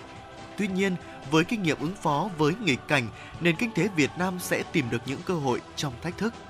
Thưa quý vị và các bạn, TMX Global, công ty tư vấn chuỗi cung ứng toàn diện có trụ sở chính tại Singapore, phát hành thông báo cáo báo về những khó khăn liên đới với nhiều ngành tại Việt Nam do ảnh hưởng của gián đoạn chuỗi cung ứng sau đại dịch Covid-19 và những yếu tố địa chính trị toàn cầu. Và những gián đoạn này khiến các doanh nghiệp Việt Nam có thể mất khoảng 1,9 tỷ đô la Mỹ doanh thu mỗi năm, đặc biệt là các ngành xuất khẩu phụ thuộc nhiều vào chuỗi cung ứng như ngành điện tử. Theo các chuyên gia kinh tế, hiện nay ngành điện tử đang chủ yếu dựa vào gia công, mà một nền công nghiệp chủ yếu là gia công ở những giai đoạn có giá trị gia tăng thấp thì sẽ không thể phát triển được bền vững. Đây là một khó khăn lớn đối với ngành điện tử. Do đó cần có những quy hoạch rõ ràng cho những ngành vốn phụ thuộc nhiều vào chuỗi cung ứng. Từ đầu năm 2023 đến nay, đã có nhiều hãng lớn doanh nghiệp trong chuỗi cung ứng công nghiệp điện tử đã dịch chuyển từ thị trường nước ngoài vào Việt Nam, tìm kiếm nhà máy sản xuất và triển khai chuỗi cung ứng. Đây là những tín hiệu tốt và cơ hội cho các doanh nghiệp Việt Nam có thể tham gia sâu hơn vào chuỗi cung ứng toàn cầu, gia tăng giá trị nội địa để đóng góp nhiều hơn vào chuỗi cung ứng. Thưa quý vị, ngày 15 tháng 5, nhóm doanh nghiệp bán lẻ xăng dầu đã có đơn gửi Thủ tướng Chính phủ nhóm các doanh nghiệp bán lẻ này bày tỏ mong muốn Thủ tướng sớm ban hành nghị định mới về xăng dầu do gặp rất nhiều khó khăn do thời gian qua quy định trong nghị định luôn bất lợi đối với doanh nghiệp bán lẻ. Thực tế cho thấy thì hầu hết doanh nghiệp bán lẻ đang rơi vào cảnh thua lỗ nghiêm trọng. Việc kinh doanh bấp bênh kéo dài quá lâu do Nghị định số 95 về kinh doanh xăng dầu bộc lộ nhiều điểm bất cập hạn chế. Những bất cập trên xuất phát từ việc trong quá trình xây dựng Nghị định số 95, các doanh nghiệp bán lẻ không được tham gia góp ý kiến, trong khi là thành phần rất lớn tham gia thị trường. Chính vì không có sự góp ý khách quan của các bên tham gia kinh doanh, dẫn đến thị dẫn đến nghị định được xây dựng luôn có lợi cho doanh nghiệp đầu mối. Thưa quý vị, theo Bộ Công Thương, tình hình sản xuất lắp ráp nhập khẩu ô tô tháng 4 và 4 tháng đầu năm 2023 tiếp tục suy giảm ở mức hai con số. Cụ thể, sản lượng ô tô lắp ráp tháng 4 đạt 109,5 nghìn chiếc, giảm 19,3% so với cùng kỳ năm trước. Sản lượng xe máy lắp ráp đạt 1,05 triệu chiếc, giảm 12,3% so với cùng kỳ năm trước. Ở phương diện nhập khẩu, qua 4 tháng, lượng xe chuyên dùng nhập khẩu sụt giảm 6,9% và lượng linh kiện phụ tùng giảm 26,4% so với cùng kỳ năm trước. Ở phương diện tiêu thụ trong nội địa, các nhà phân phối lớn đều cho kết quả suy giảm ở mức hai con số. Bộ Tài chính cũng cho biết, số thu ngân sách từ ô tô trong quý 1 năm nay kém 27% so với cùng kỳ năm trước. Theo các doanh nghiệp và hiệp hội dự đoán thì thị trường sản xuất lắp ráp ô tô trong nước có thể sẽ gặp phải những khó khăn thách thức như lãi suất ngân hàng tăng, hạn mức tín dụng thấp phát sinh trong quý 4 năm 2022 và những dự đoán về tình hình khó khăn đối với thị trường tài chính, tín dụng năm 2023. Vì thế, Bộ Tài chính đã đề xuất chính phủ gia hạn thời hạn nộp thuế tiêu thụ đặc biệt đối với ô tô sản xuất lắp ráp trong nước, dự kiến gia hạn thời hạn nộp thuế đối với số thuế tiêu thụ đặc biệt phải nộp phát sinh của kỳ tính thuế tháng 6, tháng 7, tháng 8, tháng 9 năm 2023 đối với ô tô sản xuất hoặc lắp ráp trong nước. Thời gian gia hạn kể từ ngày kết thúc thời hạn nộp thuế tiêu thụ đặc biệt theo quy định của pháp luật về quản lý thuế và thưa quý vị, vừa rồi thì cũng chính là những thông tin mà chúng tôi muốn gửi đến quý vị trong buổi trưa ngày hôm nay. Và ngay bây giờ thì chúng ta cũng sẽ tạm gác lại dòng chảy tin tức để quay trở lại với không gian âm nhạc cùng ca khúc bản tình ca đầu tiên thể hiện bởi Duy Khoa.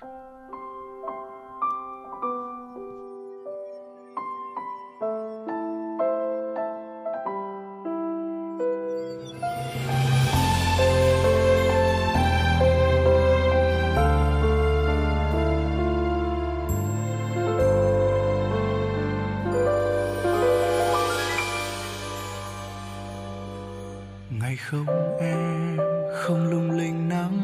trên con đường. Dòng người lướt qua, riêng anh ngẩn ngơ, miên man. Và em hỡi có biết, tim anh vẫn vương bóng hình, đợi mong. Nhưng anh nín lặng, không dám chạy đến bên em vì ngại em hững hờ hay vì sợ làm em xốn xang ngày không em, quán vắng không vang tiếng đàn. Ngày không em, sắc thắm hoa phai nhạt màu nhớ em. Em nơi chốn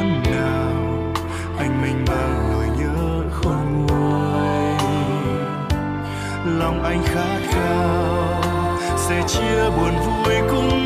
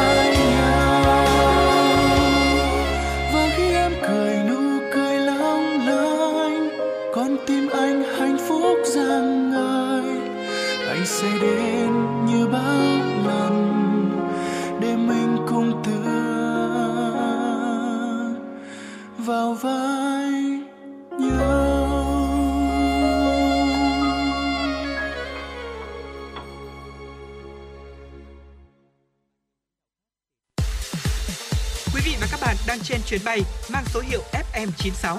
Hãy thư giãn, chúng tôi sẽ cùng bạn trên mọi cung đường. Hãy giữ sóng và tương tác với chúng tôi theo số điện thoại 024 3773 6688. Thưa quý vị thính giả, chúng ta đã vừa cùng nhau thư giãn hơn trong buổi trưa ngày hôm nay với bản tình ca đầu tiên, sự thể hiện của ca sĩ Duy Kha. Và ngay bây giờ chúng ta sẽ cùng đến với chương trình tọa đàm mà chúng tôi đã chuẩn bị, nâng tầm sản phẩm ô cốp. Xin mời quý vị sẽ cùng lắng nghe. Thưa quý vị và các bạn, xác định chương trình mỗi xã một sản phẩm ô cốp là một chương trình phát triển kinh tế nông thôn trọng tâm gắn với xây dựng nông thôn mới bền vững.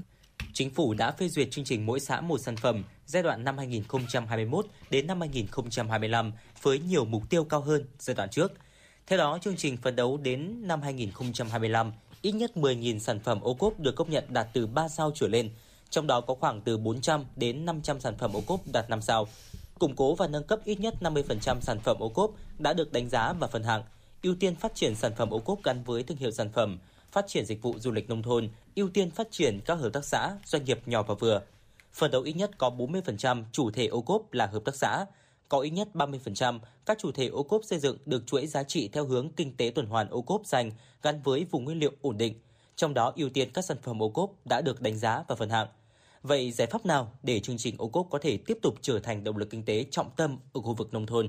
Đây cũng sẽ là nội dung sẽ được bàn luận và phân tích trong chương trình tọa đàm ngày hôm nay. Trước hết xin được trân trọng giới thiệu các vị khách mời. Ông Lưu Đức Hải, Phó trưởng ban các vấn đề xã hội, Viện Nghiên cứu Quản lý Kinh tế Trung ương, Bộ Quy hoạch và Đầu tư. Bà Lưu Thị Đào, Giám đốc Công ty Cổ phần Phát triển Ong Miền Núi. Và một vị khách mời được kết nối từ xa thưa quý vị, ông Phương Đình Anh, Phó Tránh Văn phòng Điều phối Nông thôn mới Trung ương, Bộ Nông nghiệp và Phát triển Nông thôn. Dạ vâng, trước hết xin được cảm ơn các vị khách mời đã nhận lời tham gia chương trình tọa đàm của chúng tôi ngày hôm nay.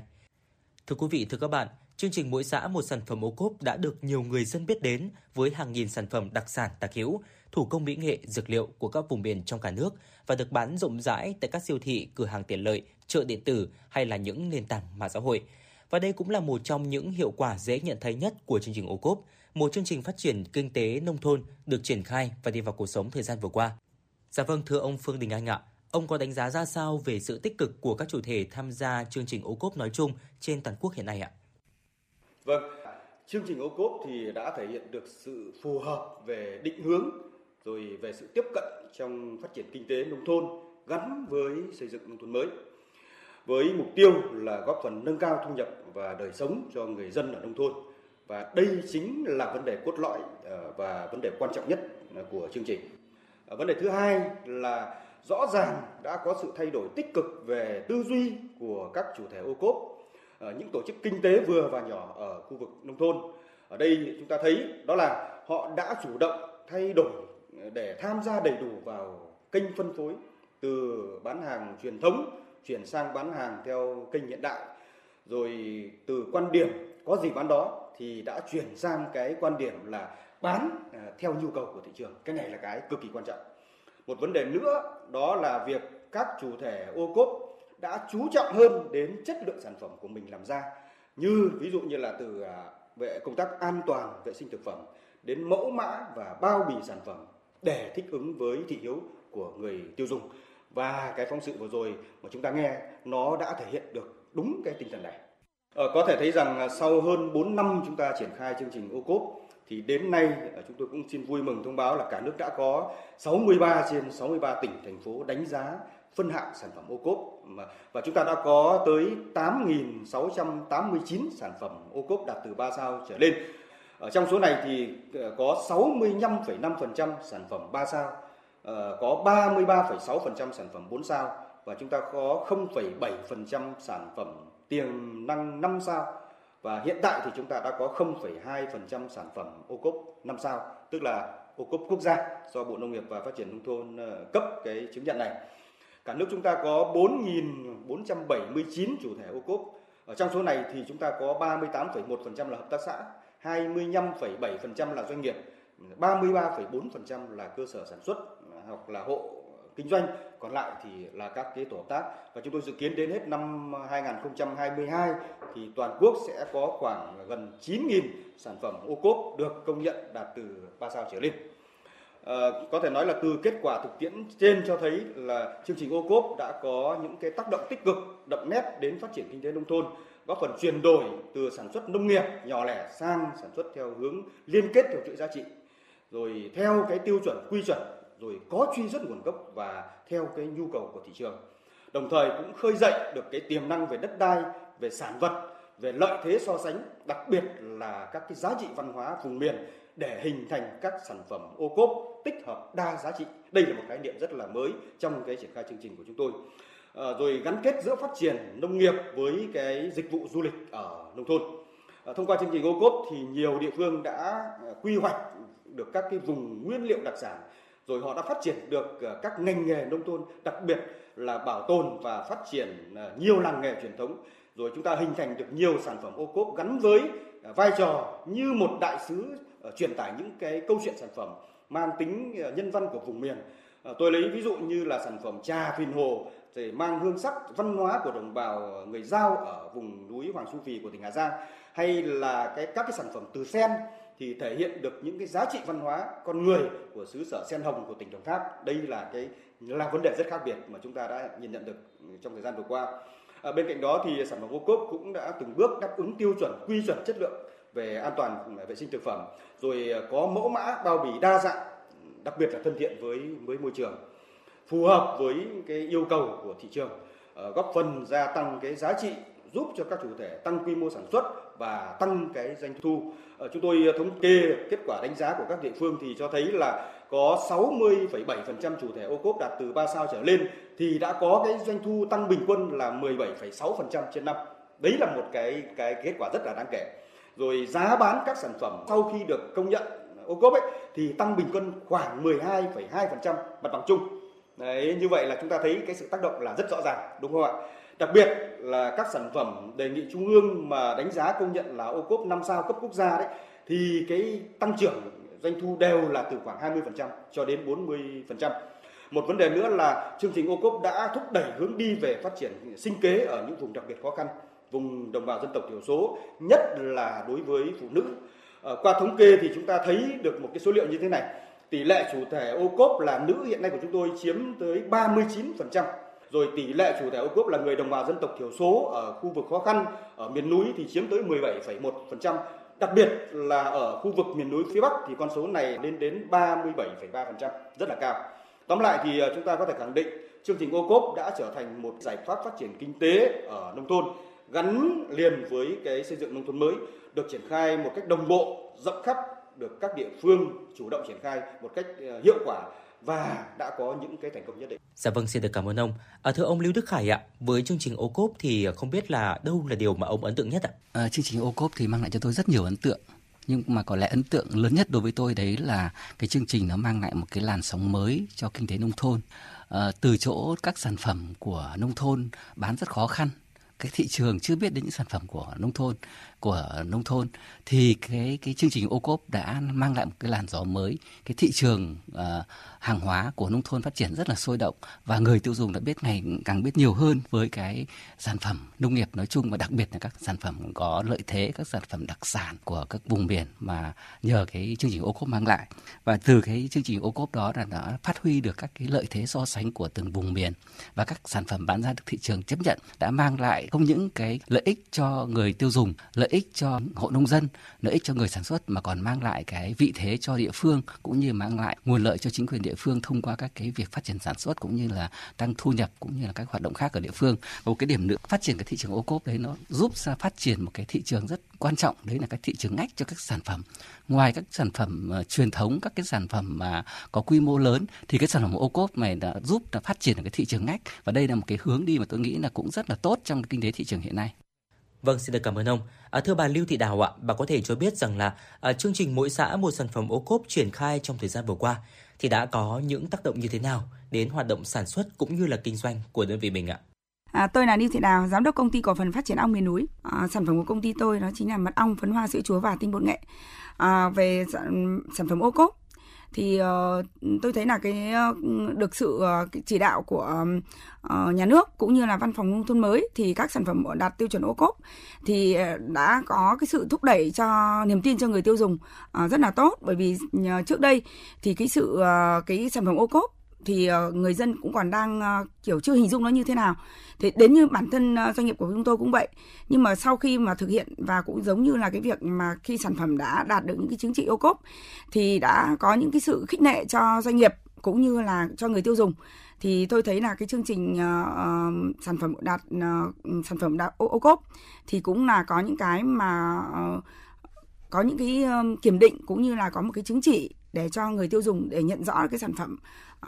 và nâng cao cái vị thế của doanh, của doanh nghiệp mình. Dạ vâng, à, vậy thì à, sản phẩm ong miền núi thì đã có những cái phương thức như thế nào ạ để có thể giúp sản phẩm ô cốp của mình chiếm lĩnh cũng như là chinh phục được thị trường thành công thưa bà? Vâng, với tôi thì ờ, đã có có một cái lợi thế, tức là tôi từ xuất phát từ người trong nhà nước, tôi công tác ở trong công ty ở người nhà nước là mà trong cùng lĩnh vực 17 18 năm. Và sau đó thì tôi có mở uh, ờ, tức là công ty của mình thì hiện tại đến bây giờ là chúng tôi cũng hình thành được 17 năm rồi ạ. À, cái lợi cái mà tôi thấy um, là cái sản phẩm của công ty tức là uh, nó có cái lợi thế và cũng có những cái khó khăn. Lợi thế là mình ở trong nghề, mình hiểu rõ về cái sản phẩm của mình và mình làm những cái cái công việc mà mình rất là đam mê và tâm rất là tâm huyết uh, mình hiểu rõ về sản phẩm chính vì đó đó thì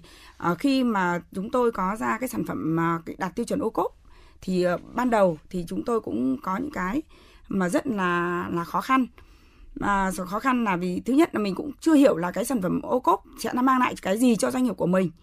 Thì chúng uh, sau khi được uh, sự kết nối từ các uh, hiệp hội cũng như là các, các ban ngành cũng nói rõ rằng là mà cái sản phẩm ô cốp nó có những cái ưu và cái việt ưu ưu điểm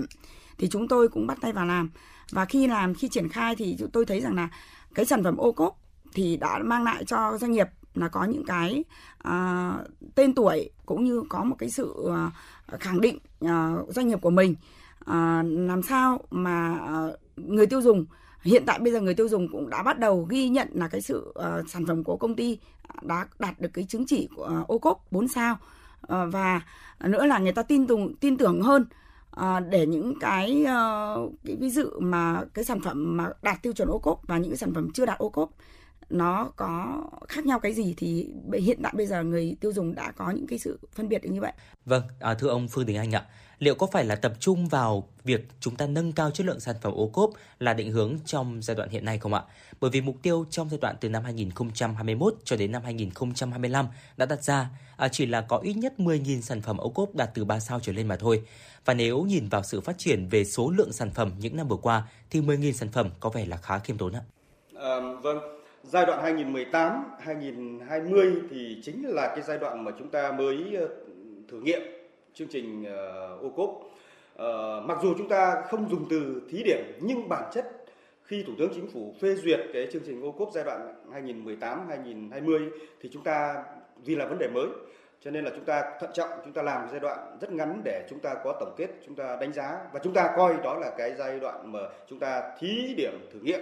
triển khai chương trình ô cốp. Và cái hiệu quả thì chúng ta thấy rõ rồi, đúng không ạ? Và chính cái hiệu quả của triển khai chương trình à, giai đoạn 2018 2020 thì chúng ta đã ra đời được chương trình ô cốp của giai đoạn 2021 2025 do đó thì việc phát triển các cái sản phẩm ô cốp chủ yếu, chúng ta cũng phải nhìn nhận là gì? Trong giai đoạn 2018 2020 do là thí điểm, cho nên là cái việc phát triển các sản phẩm ô cốp chủ yếu dựa trên việc đánh giá, công nhận các cái sản phẩm mà đã có sẵn. Đấy, rồi dẫn đến cái số lượng sản phẩm nó cũng tăng nhanh. Chúng ta cũng thấy đặc biệt là một số địa phương mà chúng ta chúng ta thấy vừa rồi cái số lượng sản phẩm tăng nhanh ấy. Tuy nhiên thì ờ, khi bước vào giai đoạn 2021 2025 thì chương trình ô cốp đã có những cái sự điều chỉnh nhất định để đảm bảo được mấy việc sau. Thứ nhất là tập trung vào phát triển các cái sản phẩm ở địa phương có cái quy mô làng xã khai thác cái lợi thế rồi tiềm năng và dư địa cạnh tranh của từng địa phương cấp xã đấy là một vấn đề. Vấn đề thứ hai là chúng tôi giả soát, đưa ra khỏi chương trình ô cốp những sản phẩm chưa phù hợp. Và trong số gần 9.000 sản phẩm hiện nay mà chúng ta đang có thì chắc chắn thời gian tới đây thì sẽ có những sản phẩm mà nó sẽ không nằm trong chuỗi là sản phẩm ô cốp nữa bởi vì nó có thể không đáp ứng được, chưa đáp ứng được các cái yêu cầu của chương trình ô cốp đặt ra. Và vấn đề thứ ba là sẽ tập trung nâng cao cái hình ảnh, rồi nâng cao chất lượng và thương hiệu của sản phẩm ô cốp đây được xác định là một vấn đề sống còn đối với chương trình ô cốp một vấn đề nữa đó là hiện nay nhiều sản phẩm ô cốp thì đã hết cái thời gian công nhận à, tức là chúng ta mỗi sản phẩm là được công nhận thì có cái thời hạn là 36 tháng và cần được giả soát để đánh giá lại và tập trung vào các cái giải pháp để nâng cao chất lượng cũng như là uh, năng lực cạnh tranh của sản phẩm. Uh, do đó thì chúng tôi cho rằng là mục tiêu phấn đấu đạt 10.000 sản phẩm ô cốp đến năm 2025 thì thì hoàn toàn là đảm bảo là phù hợp với thực tiễn và phù hợp với cái tiềm năng, phù hợp với lợi thế của từng địa phương trong cái giai đoạn này. Vâng vậy thì giải pháp nào sẽ được đề ra để có thể thực hiện tốt việc bảo đảm hay là nâng cao được chất lượng các sản phẩm ô cốp trong thời gian tới ạ? Thưa ông Phương Đình Anh. Để đảm bảo từng bước nâng cao chất lượng cái sản phẩm ô cốp thì chúng tôi đang chỉ đạo tập trung thực hiện 5 cái nhóm giải pháp chính. Một là Ờ, chúng ta phải thay đổi được cái tư duy rồi thay đổi được cái nhận thức về tiếp cận và định hướng của chương trình ô cốp theo cái hướng là tập trung vào các sản phẩm đặc sản. À, chúng ta cần nhấn mạnh là tập trung vào các sản phẩm đặc sản rồi tập trung vào những cái sản phẩm mà có lợi thế của mỗi địa phương mà cụ thể ở đây là cái cộng đồng làng xã của chúng ta. Đấy là vấn đề mấu chốt. Thứ hai là chúng ta phải ờ, tích hợp cho được các giá trị riêng biệt Ờ, các cái giá trị đặc thù về mấy vấn đề. Một là về tài nguyên bản địa, về các giá trị văn hóa truyền thống và thông điệp mang tính lợi thế của mỗi sản phẩm ô cốp. Tức là mỗi cái sản phẩm ô cốp sẽ phải có được một câu chuyện sản phẩm ô cốp sinh động. Ờ, và giá trị của sản phẩm ô cốp thì không chỉ thuần túy là cái giá trị sử dụng, mà nó còn bao hàm cả giá trị đặc trưng của mỗi địa phương. Và ờ, chúng ta bán sản phẩm ô cốp thì phải hướng tới là chính là bán câu chuyện sản phẩm ô cốp đó. Cái này là cái mà uh, trong cái phát biểu của mình ở rất nhiều diễn đàn thì bộ trưởng bộ nông nghiệp và phát triển nông thôn lê minh hoan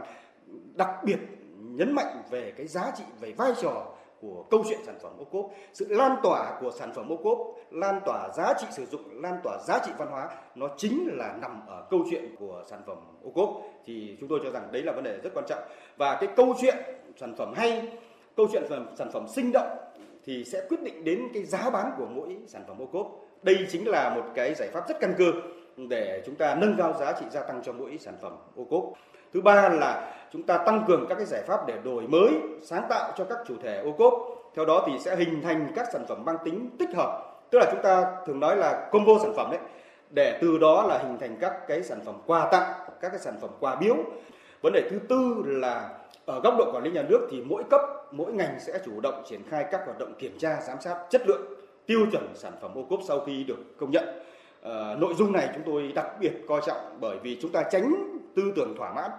Đâu đó là đã có những nơi mà chủ thể ô cốp sau khi được công nhận sản phẩm ô cốp 3 sao 4 sao họ cũng có tư tưởng tự thỏa mãn dẫn đến là không chú trọng đến chất lượng sản phẩm nữa không chú ý đến việc nâng cao cái cái chất lượng sản phẩm cũng như là về mẫu mã, về bao bì, về yêu cầu vệ sinh an toàn thực phẩm của sản phẩm ô cốp. Và một số địa phương trong thời gian vừa qua đã có quyết định thu hồi sản phẩm ô cốp. Đấy chính là cái sự cảnh tỉnh rõ nhất cho các chủ thể ô cốp. Khi đã được công nhận rồi thì phải có khát vọng hơn, có khát khao hơn để chúng ta, một, ít nhất là giữ được chất lượng. Và thứ hai nữa là gì? Từ 3 sao thì phải vươn lên để trở thành 4 sao. Từ 4 sao thì phải có khát vọng vươn lên để trở thành các sản phẩm 5 sao khi đó thì sản phẩm của mình nó lại càng có giá trị hơn, bán sẽ được giá cao hơn và sản lượng chắc chắn cũng sẽ gia tăng theo như cái phần đầu minh họa mà tôi đã nêu. Và vấn đề thứ năm là đẩy mạnh các cái hoạt động quảng bá, kết nối và xúc tiến thương mại đối với sản phẩm ô cốp gắn với các cái điểm đến ô cốp. Tới đây thì thì các địa phương ờ, sẽ có các cái tuyến phố ô cốp. Đấy là một cái nơi mà các sản phẩm ô cốp của địa phương, của địa phương bạn sẽ được trưng bày, sẽ được bán dành cho khách đến du lịch hoặc là khách tại địa phương, thì chúng tôi đang chỉ đạo là sẽ xây dựng các cái tuyến phố ô cốp ở các thành phố, ở các thị xã, ở các thị trấn sẽ có các cái tuyến phố ô cốp. Rồi là các điểm giới thiệu và bán sản phẩm ô cốp ở các cái khu du lịch và các cái điểm công cộng mà có nhiều người tới. Tôi lấy ví dụ như là bến xe khách này, hay là ở sân bay này, rồi ở các cái công viên, vân vân. Những nơi mà có nhiều người đến thì chúng ta sẽ có các cái điểm à, giới thiệu và bán sản phẩm ô cốp và bên cạnh đó thì các cái kênh bán hàng quà tặng quà biếu nhằm nâng cao cái khả năng tiếp cận sản phẩm ô cốp cho người tiêu dùng thì cũng sẽ được hình thành. Vâng, vậy còn à, ông Lưu Đức Khải ạ, không biết là ông có ý kiến gì về vấn đề này ạ? Và làm sao để chúng ta có thể kiểm soát được tốt về chất lượng sản phẩm ô cốp thưa ông? Tôi hoàn toàn nhất trí với những ý kiến của ông Phương Đình Anh vừa nêu ở trên. Theo tôi thì để làm tốt về cái kiểm soát chất lượng của cái sản phẩm ờ, ô cốp ấy, thì có lẽ là mình bổ sung thêm một số các cái lĩnh vực hoạt động. Ờ, đối với tôi thì tôi hình dung rằng là để cái quy trình sản xuất sản phẩm nó là cái quy trình rất là quan trọng. Vì thế cho nên cần phải tổ chức lại cái sản xuất sản phẩm theo đúng cái quy trình.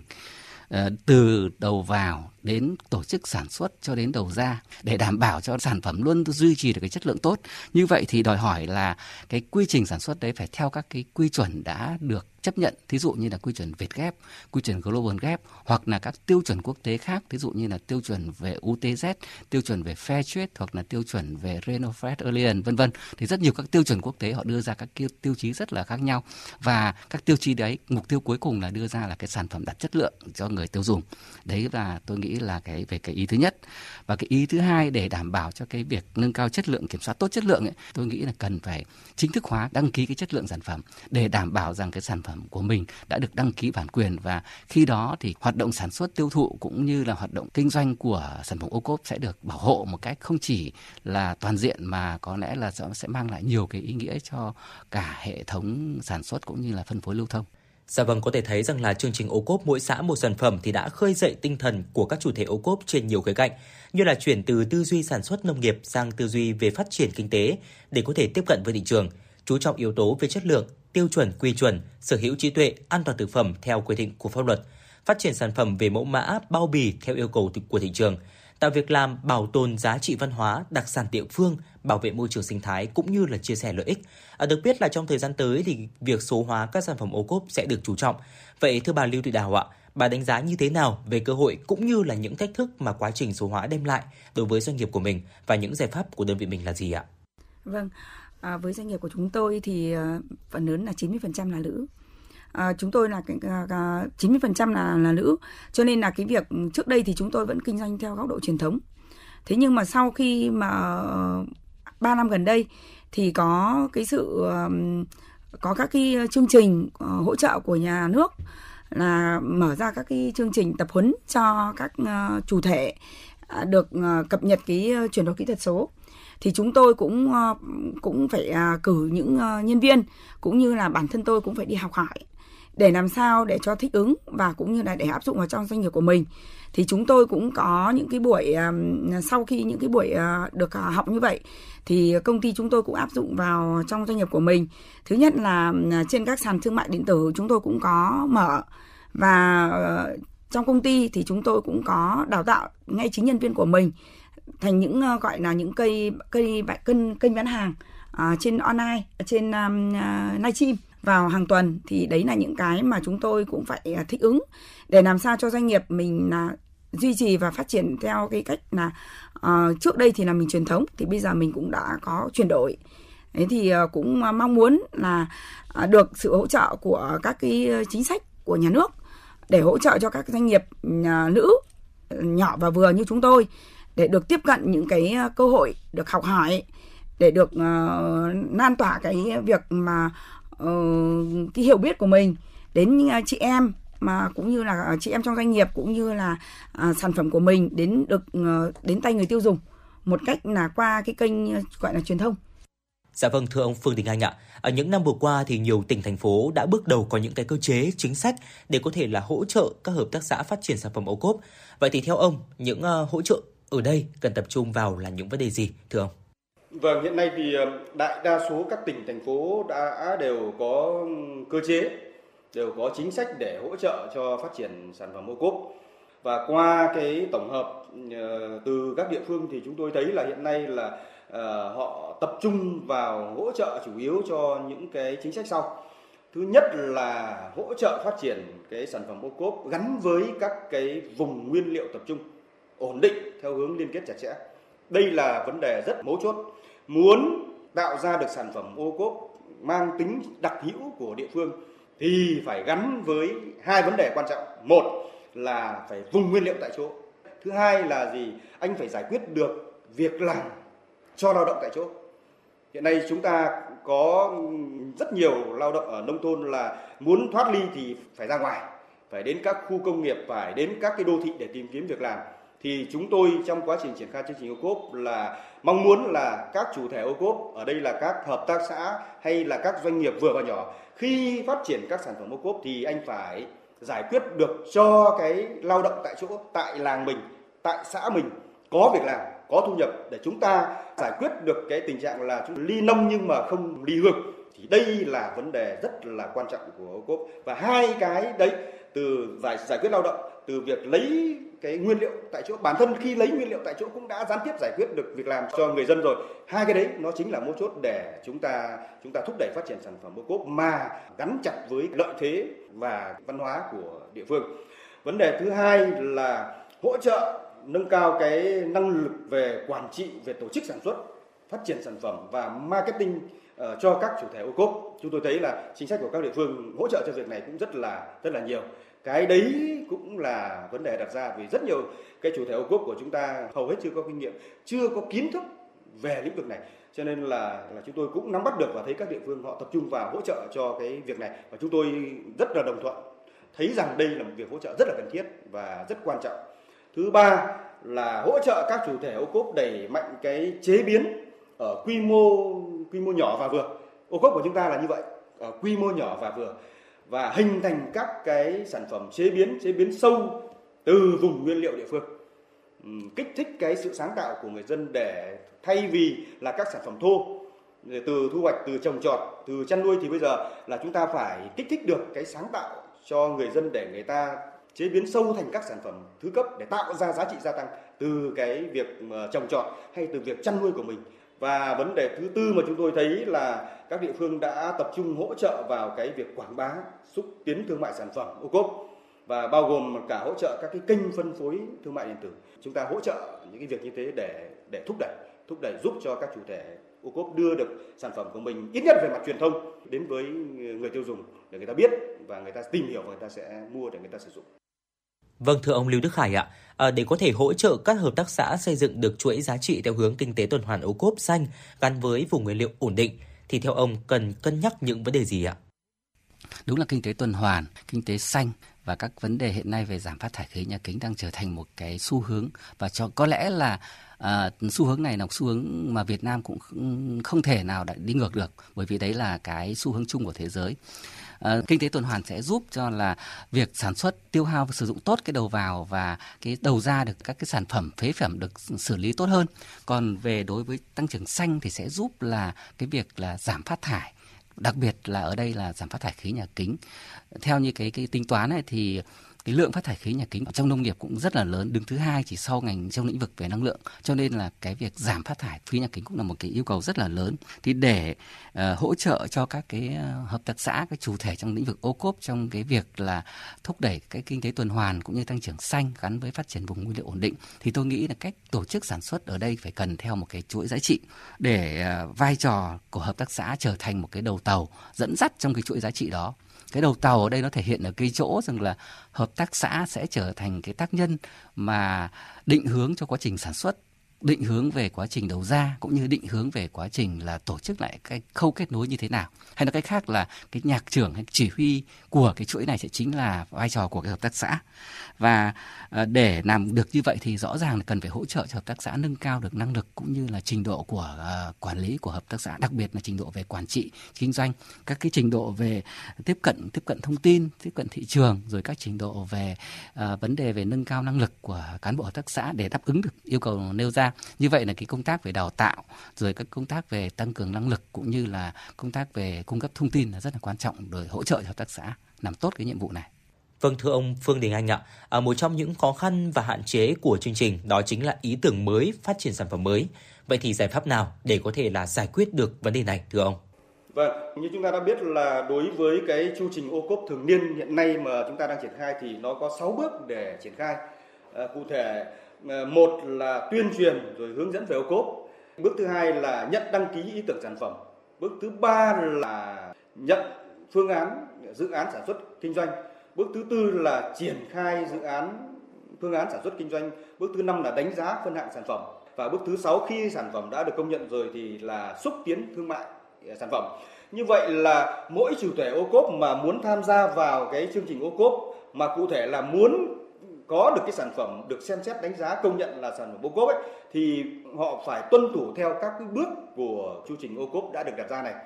Điều này cho thấy mức độ quan trọng của việc đưa ra ý tưởng sản phẩm, bởi đó chính là cái sự sáng tạo, sự mày mò nghiên cứu và sự bứt phá vươn lên của những người sản xuất. Và rõ ràng thì việc có cái ý tưởng để tạo ra một sản phẩm mới, tôi cho rằng không hề dễ dàng đâu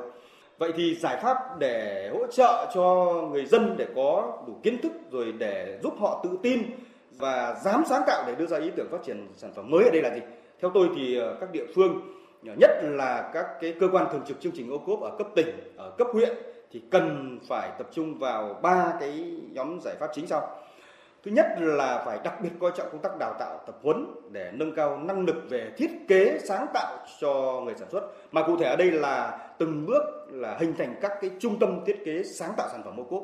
Cái trung tâm này sẽ hỗ trợ cho người dân để người ta được đến người ta được học người ta được quan sát người ta được trao đổi kinh nghiệm với nhau người ta được tiếp xúc với những cái người có chuyên môn về mặt sáng tạo để thúc đẩy đưa cái cái cái, cái ý tưởng sáng tạo của những người có tư duy vào đến với với người dân để người ta tiếp cận. Đấy là một vấn đề rất là quan trọng ở trong giai đoạn ờ, từ nay đến năm 2025 thì chúng ta sẽ hình thành các cái trung tâm thiết kế sáng tạo, sản phẩm ô cốp ở cấp vùng và và cấp quốc gia. Điều này thì sẽ góp phần hỗ trợ tích cực cho các chủ thể ô cốp. Thì tới đây chúng tôi đang ờ, triển khai thực hiện. Thứ hai là các địa phương cần tăng cường hỗ trợ cho các chủ thể ô cốp về công nghệ chế biến quy mô nhỏ và vừa như tôi đã nêu ở trên, cùng với cái thử nghiệm và phát triển sản phẩm mới. Bắt buộc là là muốn làm thì phải có thử nghiệm, đúng không ạ? Thì thì thì rất là cần phải có sự hỗ trợ. Nhưng mà trước hết, để thuyết phục được chính quyền các cấp phê duyệt dự án hỗ trợ, thì bản thân các chủ thể ô cốp là họ phải xây dựng được cho mình một cái phương án sản xuất kinh doanh thuyết phục đã, có cái tính thực tiễn cao đã, đúng không ạ? Nếu anh không có được cái cái phương án sản xuất kinh doanh thuyết phục được được tôi, thì tôi sẽ không hỗ trợ cho anh. Nhưng ngược lại, nếu như cái phương án sản xuất kinh doanh của anh mà khả thi, mà thuyết phục thì tôi sẵn sàng hỗ trợ cho anh một phần từ ngân sách nhà nước cùng với các nguồn vốn khác anh phát triển sản phẩm của anh. Và thứ ba là hỗ trợ cho các chủ thể ô cốp cải thiện cái khả năng tiếp cận thông tin thị trường, đặc biệt là nhu cầu và thị hiếu của người tiêu dùng đối với sản phẩm. Thì đây thực sự là vấn đề mấu chốt, bởi vì nếu không nghiên cứu kỹ cái nhu cầu của thị trường và không đưa ra được những cái sản phẩm mà thị trường cần, thì chắc chắn sẽ không thể thành công. Ờ, chúng ta vẫn thường nói là gì? Chúng ta mang đến những gì mà người ta cần chứ chúng ta không phải là mang gì nhưng đến những gì mà chúng ta có đúng không ạ? Thì cái phát triển sản phẩm ô cốp nó cũng chính là theo quy luật đó. Dạ vâng, xin được cảm ơn ông. À, thưa quý vị, thưa các bạn, để chương trình mỗi xã một sản phẩm ô cốp tiếp tục trở thành động lực kinh tế trọng tâm ở khu vực nông thôn, thúc đẩy xây dựng nông thôn mới, không chỉ cần sự phối hợp hiệu quả giữa các bộ ban ngành chính quyền địa phương trong triển khai chương trình, tổ chức hội nghị kết nối, hỗ trợ xúc tiến thương mại, quảng bá, tuyên truyền, giới thiệu sản phẩm, mà đối với các chủ thể ô cốp cũng cần cách làm hiệu quả để có thể nâng cao chất lượng sản phẩm, cải tiến mẫu mã, tăng giá trị và khả năng cạnh tranh của mình. Và với những cơ chế chính sách hỗ trợ phù hợp sẽ là động lực để người dân, chủ thể ô cốp phát huy sức sáng tạo, hoàn thiện thêm nhiều sản phẩm ô cốp đáp ứng yêu cầu cao hơn, đa dạng hơn của người tiêu dùng trong nước và khách hàng quốc tế. Và thưa quý vị, đến đây thời lượng của chương trình tọa đàm ngày hôm nay cũng đã hết. Trân trọng cảm ơn các vị khách mời đã tham gia chương trình. Cảm ơn quý vị và các bạn đã quan tâm lắng nghe. Thân mến chào tạm biệt. Kính thưa quý vị thính giả thân mến, như vậy là tọa đàm nâng tầm sản phẩm ô cốp cũng đã khép lại thời lượng của truyền động Hà Nội trong buổi trưa ngày hôm nay. Hy vọng rằng là 120 phút trực tiếp của truyền động Hà Nội trưa nay đã giúp quý vị thính giả hài lòng và thư giãn. Tới đây thì thời gian dành cho truyền động Hà Nội cũng xin phép khép lại. Chỉ đạo nội dung Nguyễn Kim Khiêm, chỉ đạo sản xuất Nguyễn Tiến Dũng, tổ chức sản xuất Lê Xuân Luyến, biên tập Vương Chuyên, phát thanh viên Hồng Hạnh Võ Nam, thư ký Kim Anh và kỹ thuật viên Bảo Tuấn phối hợp thực hiện. Xin được hẹn quý gặp lại quý vị và các bạn trong khung giờ từ 16 giờ đến 18 giờ chiều nay. Và giai điệu của ca khúc Việt Nam trong tôi là cũng đã vang lên rồi và cái giai điệu ca khúc này cũng sẽ khép lại chương trình của chúng tôi. Hẹn gặp lại quý vị và các bạn. Thân ái chào tạm biệt.